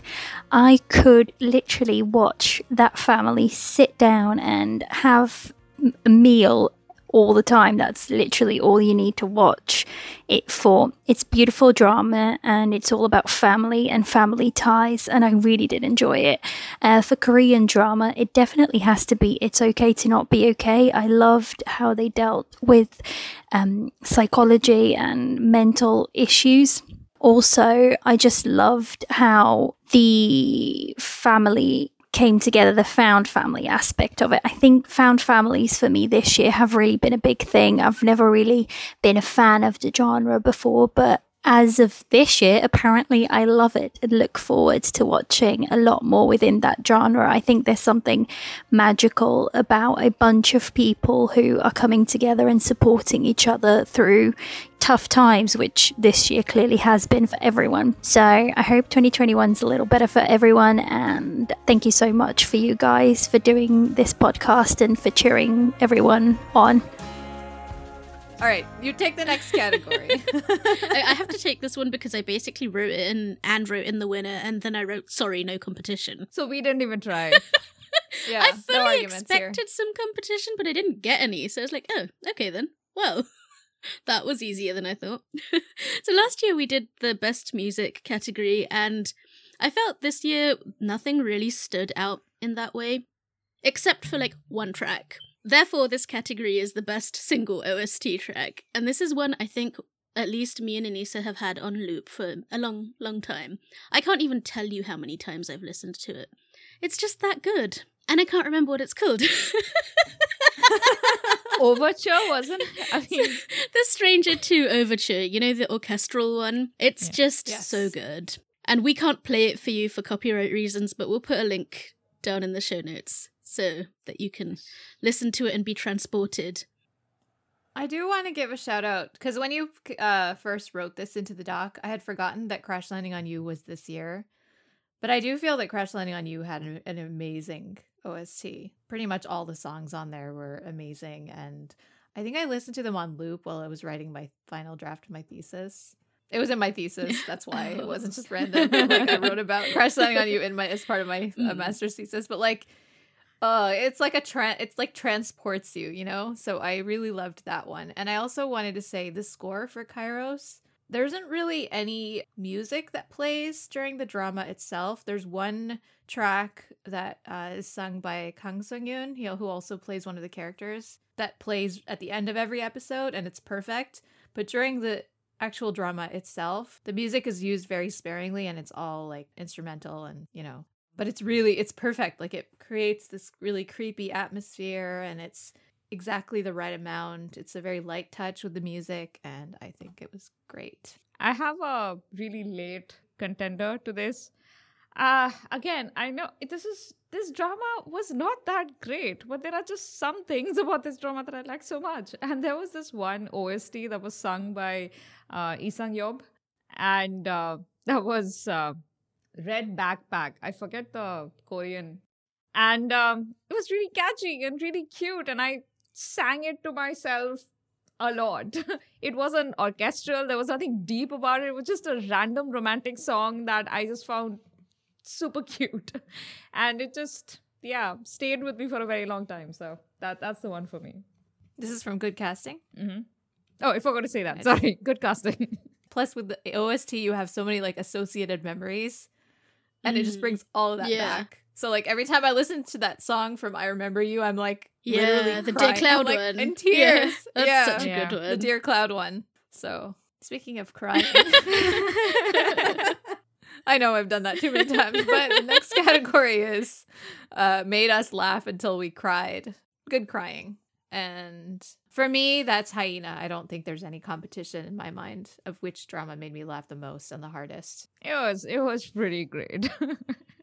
That's true. For me, though, it was the first half of Startup. It was funny in a way that I wasn't expecting. And you had all three main leads being just so. They were just really good at being funny without being caricatures or slapstick. And it, the writing was tight, the dialogues were great, and the humor just flowed really easily in the first half. So and especially between uh, Nam Hyuk and Kim Seon Ho, there was this rivalry, but also Nam Hyuk's character was really inexperienced about dating. So you had this particular sequence of events where Kim Seon Ho was trying to make him into a more dateable man, and there was this um, very Professor Higginsy type scene that was happening. It was just it was funny and it was light and uh, the friends group were really uh, they had really good lines. So yeah, just I, I I laughed a lot in the first half. I feel jealous that I did not watch these dramas. However, I did have a drama that made me laugh just so much. And you know, sometimes you you're laughing and you can't stop, which for me is uh, like a disease. but like 18 again, that one had me rolling for just ages. I would stop and replay like a five second snippet of a scene so many times, and every time I would just be like howling. And when you're doing that in the middle of the night and everyone's asleep, that's that worries um people who wake up because of you. The first half, especially, was very funny. it's all of that like it's it's built into the premise, right? The situational humor, the old man in a young man's body, and Yeah. all of that stuff. And I know that Anissa, you you found the second half less enjoyable, but I I enjoyed that one all the way through to the end. Although it did have a couple of sticky moments. I enjoyed the first 10 episodes greatly, and I for- enjoyed the last two episodes greatly. I think just in the middle there, I was a little bit less enthused. I am so glad to hear the last two episodes were great. It was a great It was ending. really It was good really, ending. really great Yeah. ending. Yeah. That's always wonderful to hear. Uh, It's it's that problem, isn't it? Sixteen episodes. You don't need sixteen, but you're dragging it out over sixteen, and that just doesn't help. Yeah. 12. Just do 12. yeah, leave Always leave say. them wanting a little more instead of wanting a little less, right? yeah. You always want to be left wanting Yeah. more. So uh, the next one is kind of related, but we felt like it deserved its own category, and that's most quippy. So I ha- I have kind of two in these. Uh, the first one is uh, Crash Landing on You, which I just thought was so clever in in its dialogues.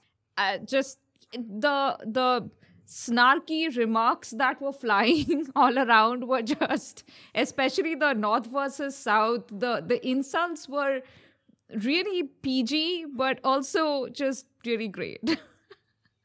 they were they were smart. The dialogue was just really great in general in that drama. Yeah. Like the sad dialogue, the funny dialogue, the heartbreaking dialogue, everything. Absolutely. And it's just that the one liners were really memorable. So that's why. Best quippy, most quippy. I also really loved how she started using North Korean slang when she came back to Yeah. South Korea. that was great. Sorry, I didn't mean to cut you off. No, no, I completely agree. That was excellent. And also just such good character writing too. With with little details like that, you can tell so much of the story and they fully used the smaller details to tell the larger story. Uh, my next contender is Spies Who Loved Me, which was this unexpected little gem where you have these two spies who at different times were in love with this and married to the same woman. And now um, they're all kind of in a tangle. Uh, why am i explaining the plot? Sorry. It's just it's um they're really funny because there is a lot of hijinks that's going around a lot of like secret mission thingy is happening and people are trying to hide secrets and reveal secrets. And often because there is a cat and mouse chase practically with every character you're often in these tense situations which could turn makjang, but instead it turns really funny because they just throw in these really brilliant one liners in. Yeah, that's my pick too. Spies Who Love Me wins for me. I agree that Crash Landing was really funny, but the quips. Just excellent for all the reasons that you said. I loved also the constant digs at James Bond. Ah, yeah. They're like the younger agent was like Bond never does stakeouts, and then um, Eric's character's like all he knows is how to wear suits or something. He's like, he's not a real spy. And he just like leaves. yeah. So it was really, it was really great. Ah, it's great. I also wanted to mention Into the Ring, which is also really quippy and it has really great one liners. And a lot of the humor in that is more subtle. It's like, some of it is situational some of it is just like it's a very quirky and kind of um i saw somebody mentioning that it's almost like wes anderson-y but it's very the directing style is very distinct there's a lot of use of fisheye lens, which usually gets annoying after a while, but actually works really well, even though it's like a, a, drama and like episode after episode they keep using it. But it just really suits this weird off center, off the wall kind of tone. And the humor follows that same thing where like people will say lines in a really deadpan way, and then you'll just be dead on the floor laughing. Like it's so funny in a really like uh it's it's kind of more subtle but more over the top. I don't know. It's it's hard to explain, but it's really funny. So I, I would say that it's also very quippy. Can I add an anti award there? Absolutely. Go for it. so you're talking about good quips. Let us now speak of bad quips. When all you have is quippy and no real content.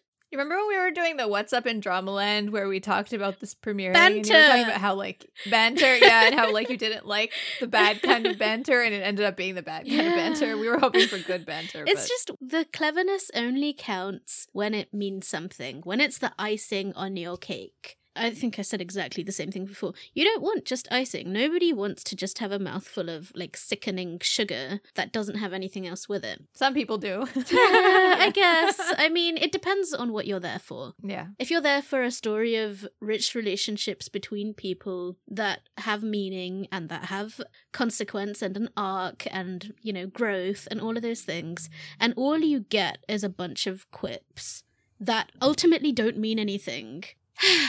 It will surprise nobody that this is Record of Youth, at least if you've been listening from the beginning. Record of Youth really misused the cleverness of its dialogue by not adding any layer or texture to the characters. And this is kind of like Ha Myung-hee, who I love as a writer in half of her dramas. So it's like she has a hit drama and then she has a miss drama, and this one was a miss drama. And I don't feel bad about like, oh, I wish I had liked it because it was her. It's just this is a shame and it's a waste. Hi, this is Helena. So I'm a newbie to K drama, uh, not really very well versed in tropes, but I will mention a couple of actors whose performances really stood out for me in the dramas I watched in 2020. First is Lee Jun Hyuk, who I watched first in Stranger 1 and then 2. Uh, he really reminds me of another favourite actor from another era, Tatsuya Nakadai. Uh, Tatsuya Nakadai was one of Kurosawa's favourite actors and appeared in endless classic uh, movies, Japanese cinema of the 50s and 60s. Compelling physicality and incredible range. He could basically do anything, anything that is except convince you he was an ordinary Joe. And I think that applies to everything I've seen Lee Jun Hyuk do so far. Also hilarious when you least expect it. I'd also mention Lee Kyu who also appeared in Stranger and Prison Playbook and Hi Bye Mama.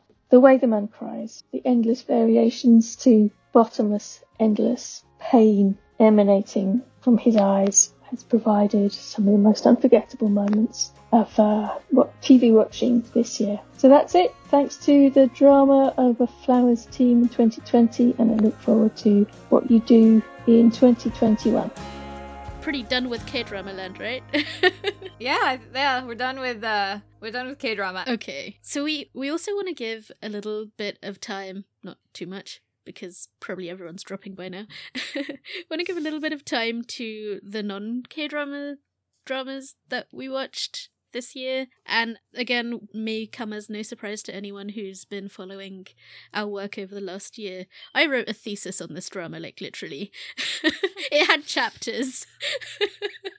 and the drama is Find Yourself. It's a C drama. And I've said everything that I have to say about this drama, so I'm not going to add anything else to that now. Except that this was my COVID drama. and I managed to get through eight episodes a day of this drama. I don't know if I've ever done that at any other point in my life, but I tried to rewatch a little bit the other day and said this a little bit earlier, but dramas are epochs. Find Yourself was an epoch for me. Like watching it, I felt everything I felt back then. I even sort of could feel the fever. wow.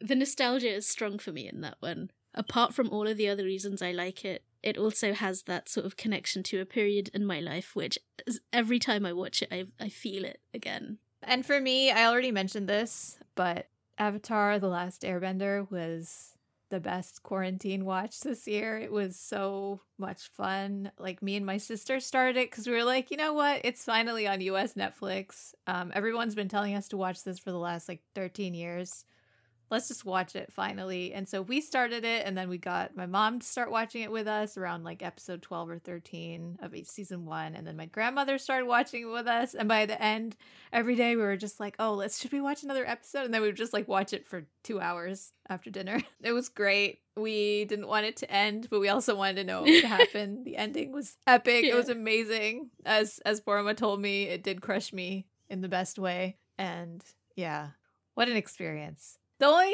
quibble I had was like there didn't need to be any romantic relationships in that. Uh, those kids were were fine just saving the world. But other than that, it's a perfect show. Loved it. I don't really have a non-Korean. I've primarily just watched Korean dramas this year. The only thing that I was that was non-Korean turns out not to have been released in 2020. That was uh, the Untamed I mean, in terms of Chinese dramas, usually I would have loads of Chinese dramas for you guys, but yeah, this year I just watched Untamed and that released last year. So, and that was pretty great. The whole world discovered the Untamed. The whole world discovered yeah. the internet. Disco- yeah, the non-Chinese speaking internet discovered yeah. the Untamed. And There's they like went crazy. Legions of fanfics yeah. and like people have just they just dived into a hole and never came out. Pretty much. Yeah. It's just one of those dramas that if you're like super removed from the fandoms, never watched anything uh, remotely like this, and you just suddenly came onto this and from like an anthropomorphological perspective. um, anthropological? Okay, anthropological. That's the one. um, perspective, you just looked at this drama and were like, it's okay.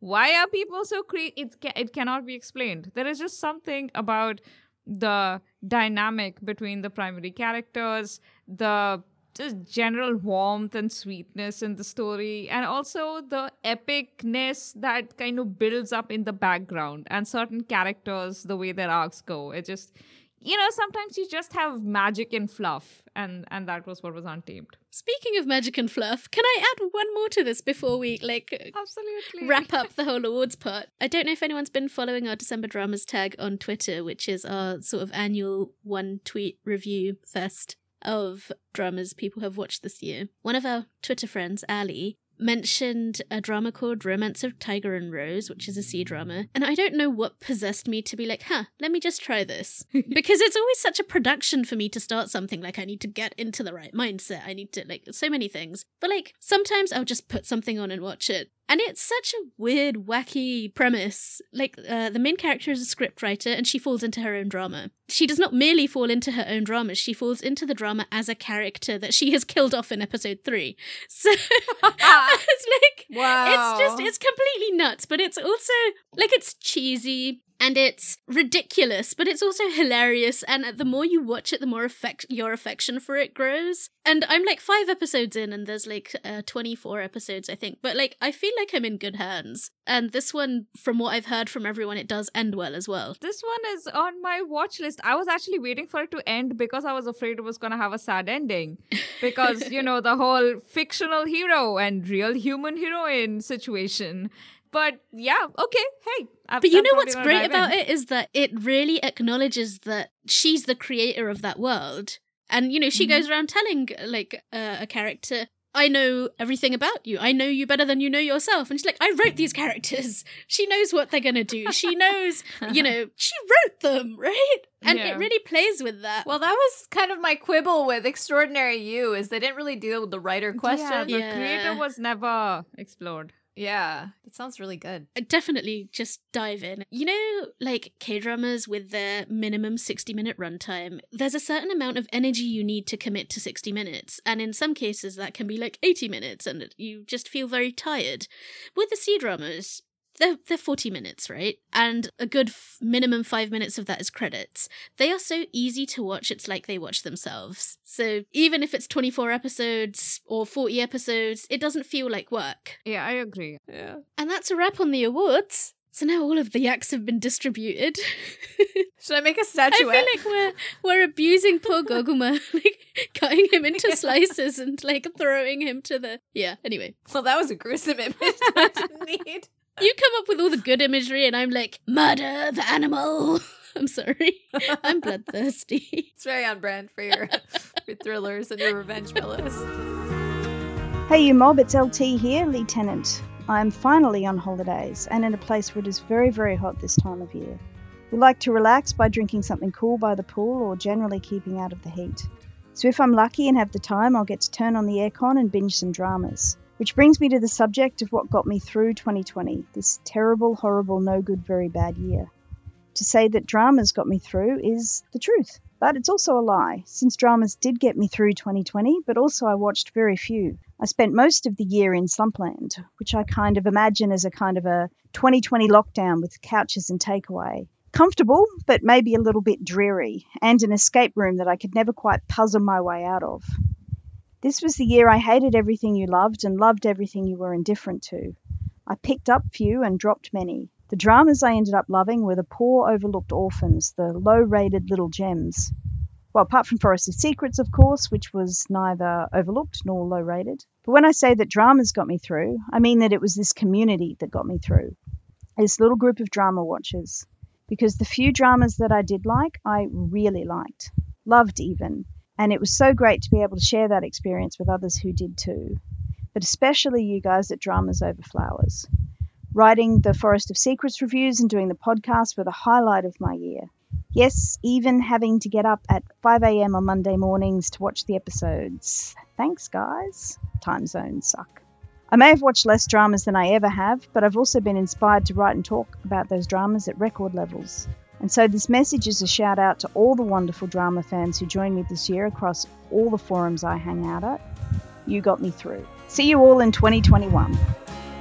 So we've talked about how diverse our respective watch lists were this year. So rather than picking a single drama or just a too finite list of dramas, we're coming with our favorites of the year to sort of wrap up this entire discussion of Dramaland in 2020. And so I think Anissa and Paroma are going to give you three dramas. I'm going to give you two because I don't have three. but I'm going to let you guys start. For me, um, this is probably not going to be a surprise because I've talked about all these shows a lot already. But my top three for this year were Stranger 2, which it's just perfect. It, the season one was perfect. Season two is perfect. I mean, we went into why in the spoiled yak and like a lot of depth. So I'm not going to spend too much time talking about it here. But it was just an excellent exploration of what to do when you're stuck in a in a corrupt system where the institution is set up in a way that it makes it really hard for you to do your job in an ethical way and yet still have the courage to do that anyway. And it was it was a perfect drama for 2020 i think it's a perfect drama for life. It has a lot of really amazing like how did they make a drama that teaches you so many life lessons but it doesn't feel preachy at all but it has like the best life advice of anything I've seen this year. Uh, yeah, it's thrilling, it's hilarious. We don't really talk about this as a humorous show. We often are talking about like the serious themes, but like I was laughing so hard at points that I had to pause and like come back to it. Yeah. That's my probably a number one, although I didn't want to rank them. And then my next one is My Unfamiliar Family, which uh we also did a spoiled yak on. You can see who was uh forcing people to do spoiled yaks. but yeah, it was a perfect family drama. It it put all the goodness of a 50 episoder with none of the filler and the wasted time of a 50 episoder into 16 episodes. It was funny, it was real, sometimes too real.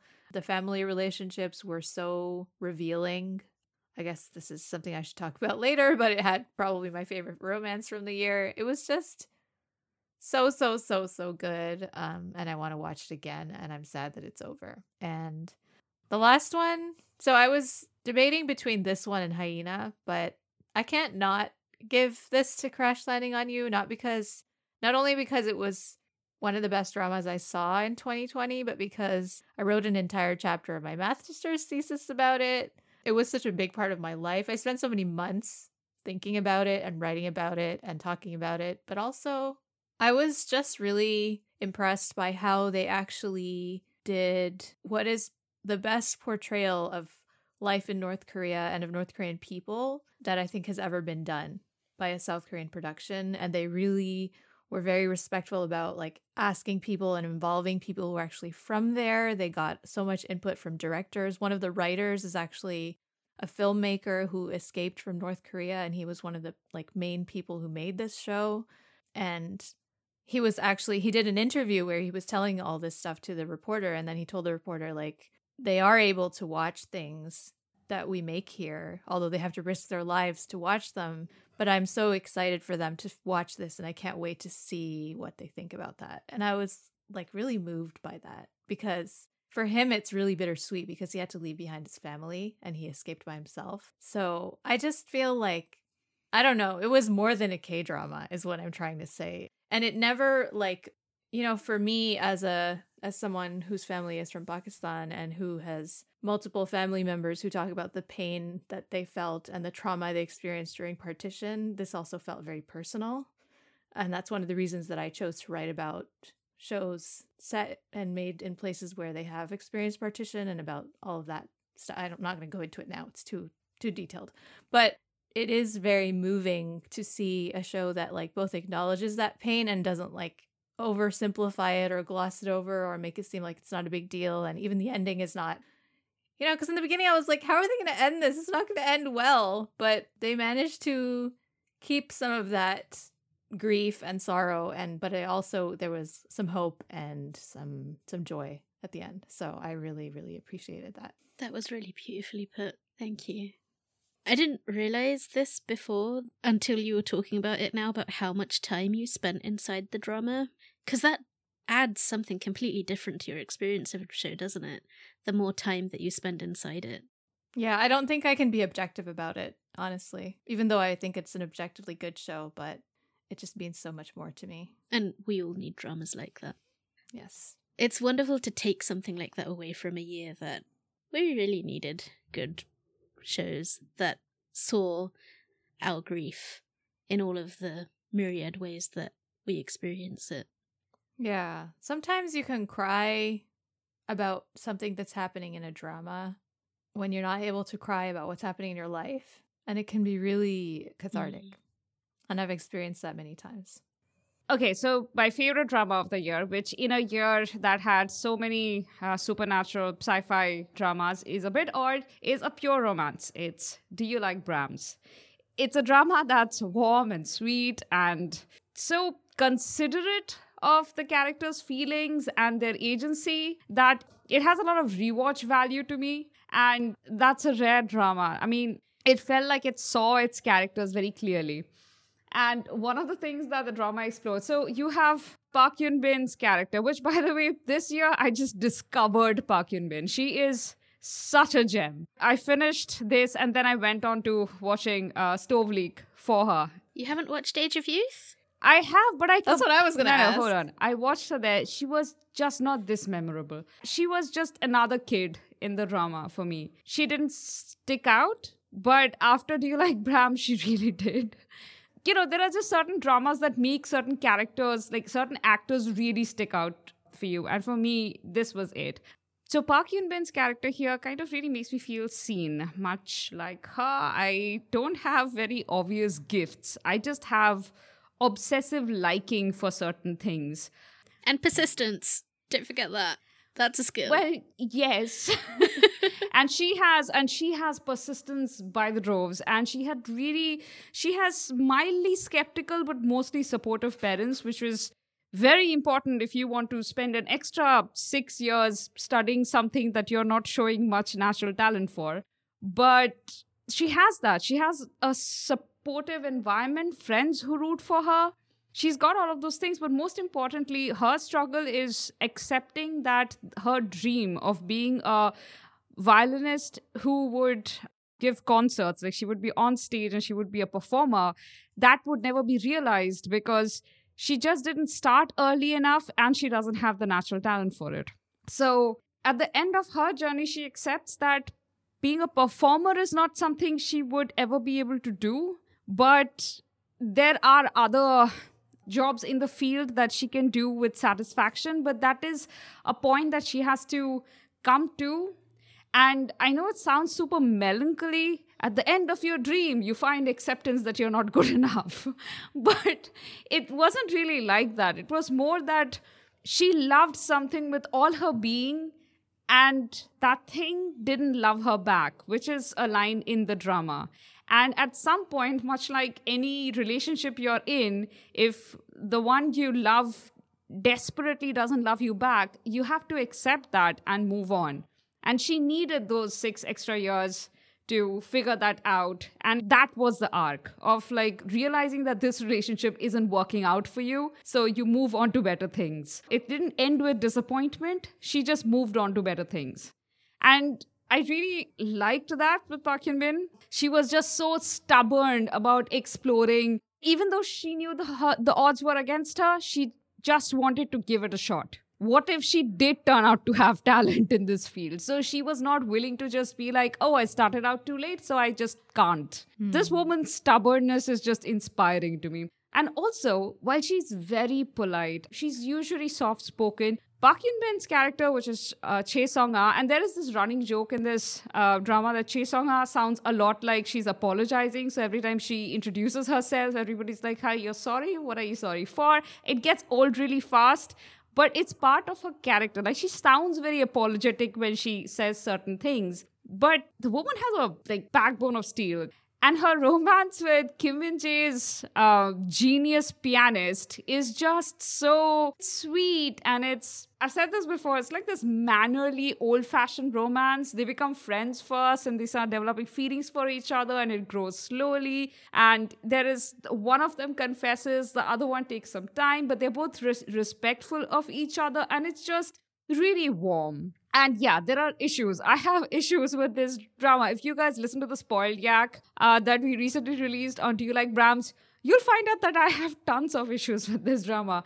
But these two characters at the end of the day make just such a good pair. Like they are good for each other. You know, at the end of certain dramas, you're like, they ended up together happily ever after. I'm pretty sure they're gonna divorce in a year. That's not the case with these two. they're good with each other and for each other. So that's my number one. My uh, number two drama, which I just managed to finish this morning, so I can finally talk about it, is Flower of Evil. Oh my God, I missed Lee Joon-gi so much. Why hasn't he been doing roles like this? I just why? Why scholar who walk, walks the night? Why? We all ask why about that one. Right? I mean I appreciated lawless lawyer but this this Lee Joon-gi oh my god. I just I anything I say is probably going to be a spoiler here. So it's um I'll yeah, just briefly say that yeah, I, I, won't. I mean, I'll just give you the p- premise that's like on the websites everywhere, which is that he's the son of a serial killer and he has antisocial personality disorder. Or everybody says that he does. The entire mystery of the thing is who is he? Like, has he committed certain crimes? And he's living this double life. His wife is a cop who doesn't know who he was in the previous life. He's actually assumed a second identity. And then you have this cat and chase dynamic between the wife and the husband, where the wife is slowly unraveling. Like, she's known this guy for over a decade and a half. And then turns out she actually hasn't known this guy at all. And she thinks that he's like the most loving husband. And he is, which is why his desperation to keep his family life intact and not let her find out his past is just so gripping. Because why? Did you really commit the murder? What are you hiding? What are these mysteries telling us? It's just a great ride. And Moon Chae-won as the cop wife, who's this really, really loving wife and mother in their marriage and the drama starts with them married and they have this adorable little baby girl who's like five years old. And and Lee Joon-gi with this baby girl is just good competition to the hospital playlist father and son duo. So should we have had another category for just that? Maybe we should have. Well let's just say it now those two. I just uh it's a great drama. I enjoyed it uh the okay so the very ending kind of still good, still good, but I'll talk about that some other time. okay. And the final one for me is startup. And we've said plenty about startup. Everybody said plenty about startup. I just want to mention one thing that I recently realized startup did.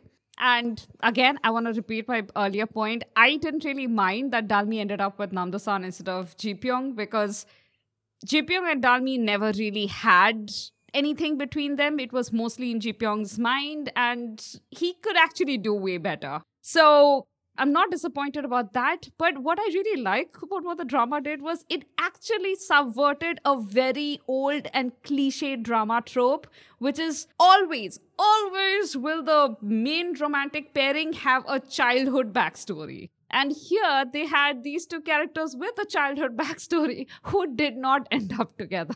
So I found that, hey, that's a great subversion. Yay, applause. that's very exciting. It was basically about Dalmi growing up, getting over her first love, and meeting this other guy and falling in love with him. That's just such an adult relationship story that I, yeah, I admire that.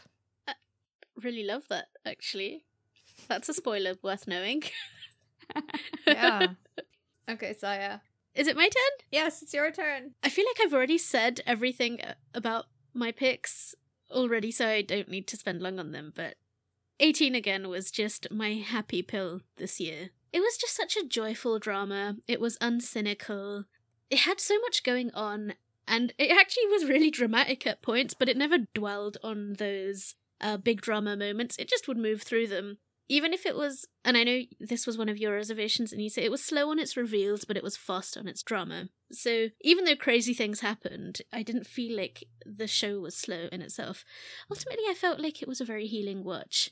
And we've spent many thousands of words reviewing this show as well. So again, I feel like I don't really need to add too much to what's been said there, but like if you're talking about amazing women in Dramaland this year, apart from sort of the dodgier parts a little later, Kim Ha-neul's character here as Jung Da-jung was just such a wonderful, without being cheesy, but a really wonderful role model character. Because, you know, you're working women of a certain age and you're going through life and you're experiencing very specific things, things that are specific to our time, to our era, and to our points in life, right? And all of the things that she experienced and handled with like this wonderful grace. It was a way that you could sort of sit there and take notes. Oh, like this is how you handle that kind of situation. Like a script that you can use in your actual exactly. life. Exactly. And in that yeah. way, I found it a very constructive drama. And we reviewed this with our friend Sana uh, on the blog. And, and I think that she she used that word um, about Da-jung's character, which is that Da-jung was a, a person who built things up.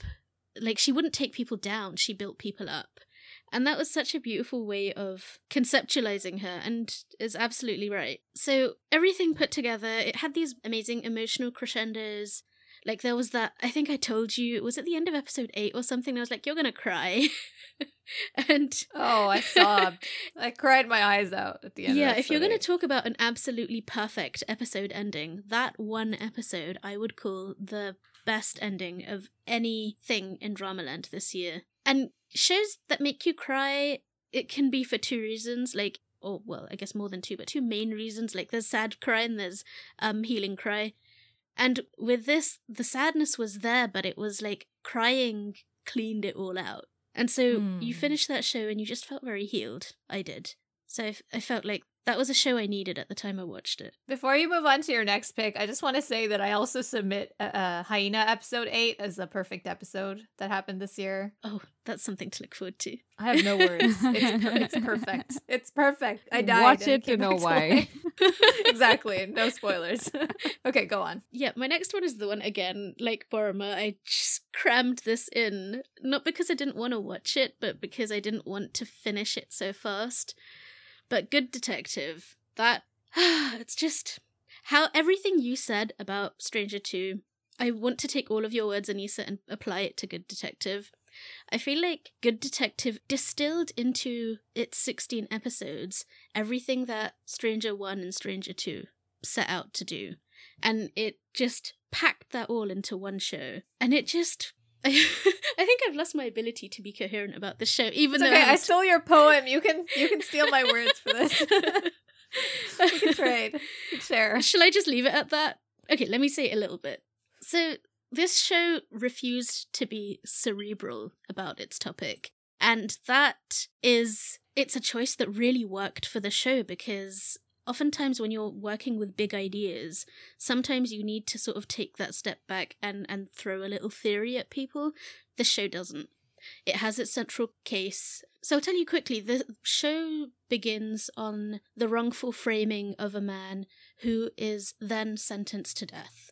So there's this big question of the death penalty around which everything in the show revolves. And it opens up some really painful avenues in the questions that it asks and it comes at it from like these two sometimes opposing sometimes sort of side by side perspectives. So there's the law enforcement side, and on the other side, you've got the media and the journalism side.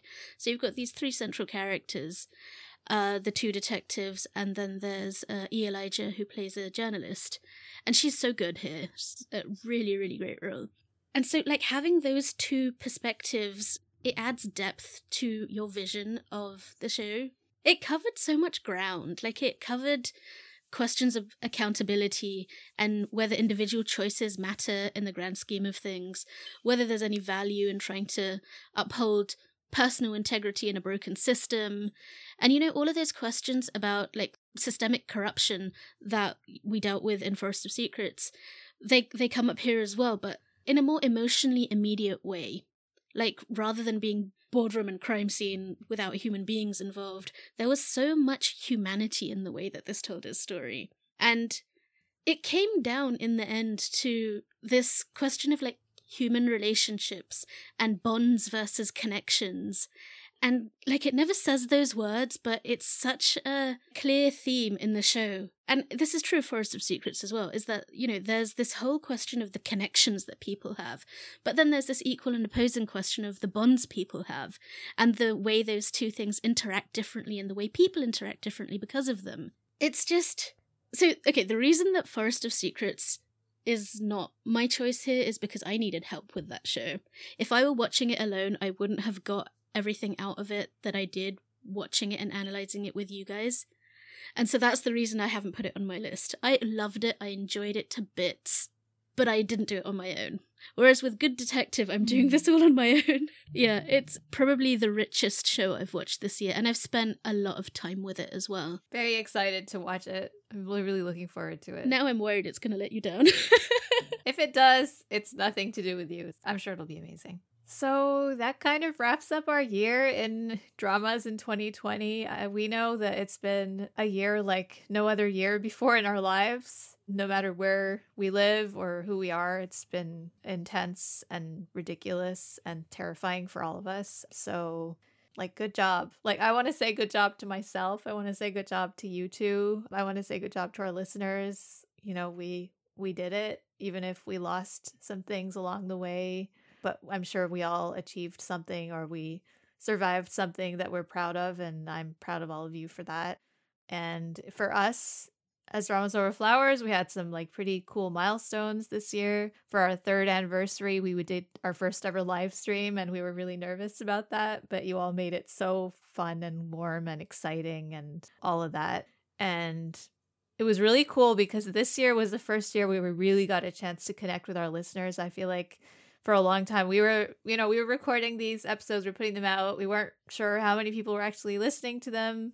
Um, but you know, when we called for uh, your feedback about problematic dramas for the representation episodes, you sent such amazing emails and notes and all kinds of great thoughts, and that really made those episodes meaty. Um, we joined a network this year, which is a whole new experience for us. We're still learning about that so yeah I, i'm sure i'm missing something but we it's just been really really great and thank you for being on this journey with us. Yeah. We've had a lot of fun. Absolutely and we want to extend a special thank you to our patrons. You guys made it possible for us to keep doing this even when we weren't sure if we should be or could be doing this uh, on a you know long term basis because when we start passion projects, after some time, the heediness of it kind of fades out, and then it becomes something that you do on a regular basis. It becomes a bit of a work, and then you start weighing pros and cons of things, right?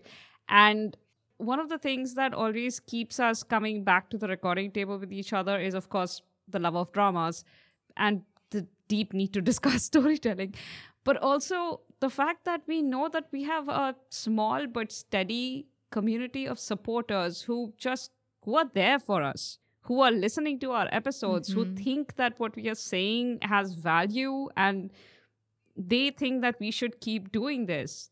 It's hard to explain how powerful that is to um, anybody creating content around stuff they love. So thank you so much to our patrons and also, thank you so much to our listeners. As Anissa said, you guys have been engaging with us, and we have been figuring out more ways of engaging with you guys. And also, Anissa already mentioned our live stream, but I need to emphasize that we came on video this year. We've been very audio based in all the prior years. And this year, we kind of came out on video and talk to you guys and just you guys were great. Thank you so much for making us feel like we have been able to build a bit of a community and that you guys like listening to us. Yeah, and we also we like really started the blog in a in a big way this year. Which before it was just like a receptacle for our podcast episodes.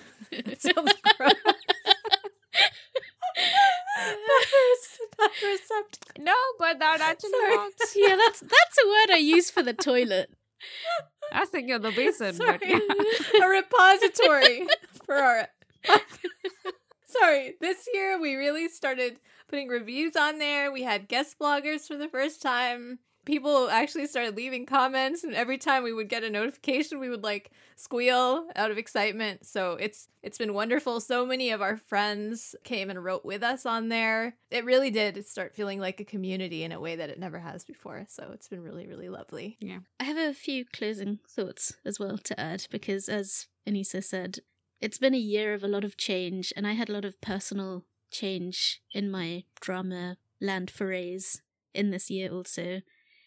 A lot of that was highly related to Backstreet Rookie and all of the the stuff that came out of that. And I was having a conversation with our friend Sana the other day, and she said something really a, a fascinating theory which they use in teaching. And she was generous enough to send us a voice clip about that, which we will play for you now. Hello, drama overflowers. I have been asked by the lovely Saya just do a quick clip on something I mentioned the other day to her, which was the whole theory of windows and mirrors. It's um, something that was introduced by someone called Emily Style, in case you want to Google it. And basically, the idea is in terms of representation, when you give someone a window, it gives them the chance to look into the lives of somebody else and it helps them build empathy. Whereas if they get to look in a mirror, they get to see themselves and that helps them build confidence. So I was talking about in life and in schools and with children that getting to see images that represent themselves in books, literature, television is really important because it helps build that self confidence. Whereas if you never see yourself, you start to think that you're not part of the norm and the mainstream. Oh gosh, now you all know what I sound like. Ah! so I just I feel like this is really relevant to what Paroma was saying about how we have all come together for the love of dramas and what keeps us talking about them and what keeps us able to engage with these stories is this desire to understand each other and this desire also to be seen. And the windows and mm-hmm. mirrors really, that theory is a really concise way of distilling what it is that we are ultimately seeking in all of our stories and in basically in all of our friendships as well. And when we watch dramas, we get this window into other people's lives. And when we talk about them, sometimes we will find ourselves in, in those dramas and we may want to talk about them in ways that not everyone can relate to, but we want to invite people in. And if there's anything that we've tried very hard to do, I mean, try isn't the right word, but what we've always tried to do is is tell the truth about our experiences in a way that I think all of us are very private people. So the fact that we actually have this public podcast where we are putting our private thoughts out there, it can make you very vulnerable and that's something that it might not look like it, but it's something that we think about a lot about how much we want to put out there, how much you want to give people the power to know you and potentially hurt you and all of that. That's a that's probably getting a bit deep. But basically, I think it would be a really wonderful thing if we could go forward after all of the things that have happened this year in Dramaland that were good or bad in the fandom and just wanted to understand each other more which Mm. it's a big job. It sounds light, but it's a big thing to do. Yeah. Well said. And I think what we sort of have attempted to build here is a place where we can do that freely. And hopefully we can create a space for other people to also do that freely. And we hope we've somewhat succeeded. Uh, we did take on a lot of topics this year that were not new topics for us, but we definitely went way more into depth with them. And it's been really rewarding. It's been really amazing. It has also felt vulnerable and at times uh, you know, like we were stepping out across a cliff that maybe there isn't anything Hmm. below it, but you know, it's been really worth it. And I personally am so glad that we've done that. Yeah. And I'm very humbled by the connections that we've made with the people that we have. And for everyone who takes the time out to come and hang out with us. And it, you know what's weird? We get into these things and people are like, oh, you know, this is, it's so cool that you're doing this, but actually you're doing this for us. We're like, is anybody going to come? Why would anybody want to? And in the end, you guys do come. And it's great. And we appreciate it. And we love to be able to to share Mhm. you know a space together so thank you Yes. And I think that's a perfect segue into was gonna your say- lovely poem, Saya. i have prepared a poem it's not like art my first poem was the best poem but i won't tell you that one because you had to be there so uh, someone else who's underappreciated this year has contributed to the existence of this po- he's not underappreciated he just was undermentioned in our last um couple of hours so this poem comes to you courtesy of udohon it doesn't rhyme but here we go It's an acrostic poem. That's why it's courtesy of him. It's from the initials. It spells out We'll his it. name. Yes. We have loved having you join us in our often long winded yaks about our favourite and unfavorite shows. Do yourself a good turn and drop bad shows when they're bad. Otherwise, you'll end up losing hours of your life to it, which you'll never get back. And the point is joy, not waste and misery. Joy shared and multiplied. Aw. Yes. That was lovely. That was wonderful. That's perfect.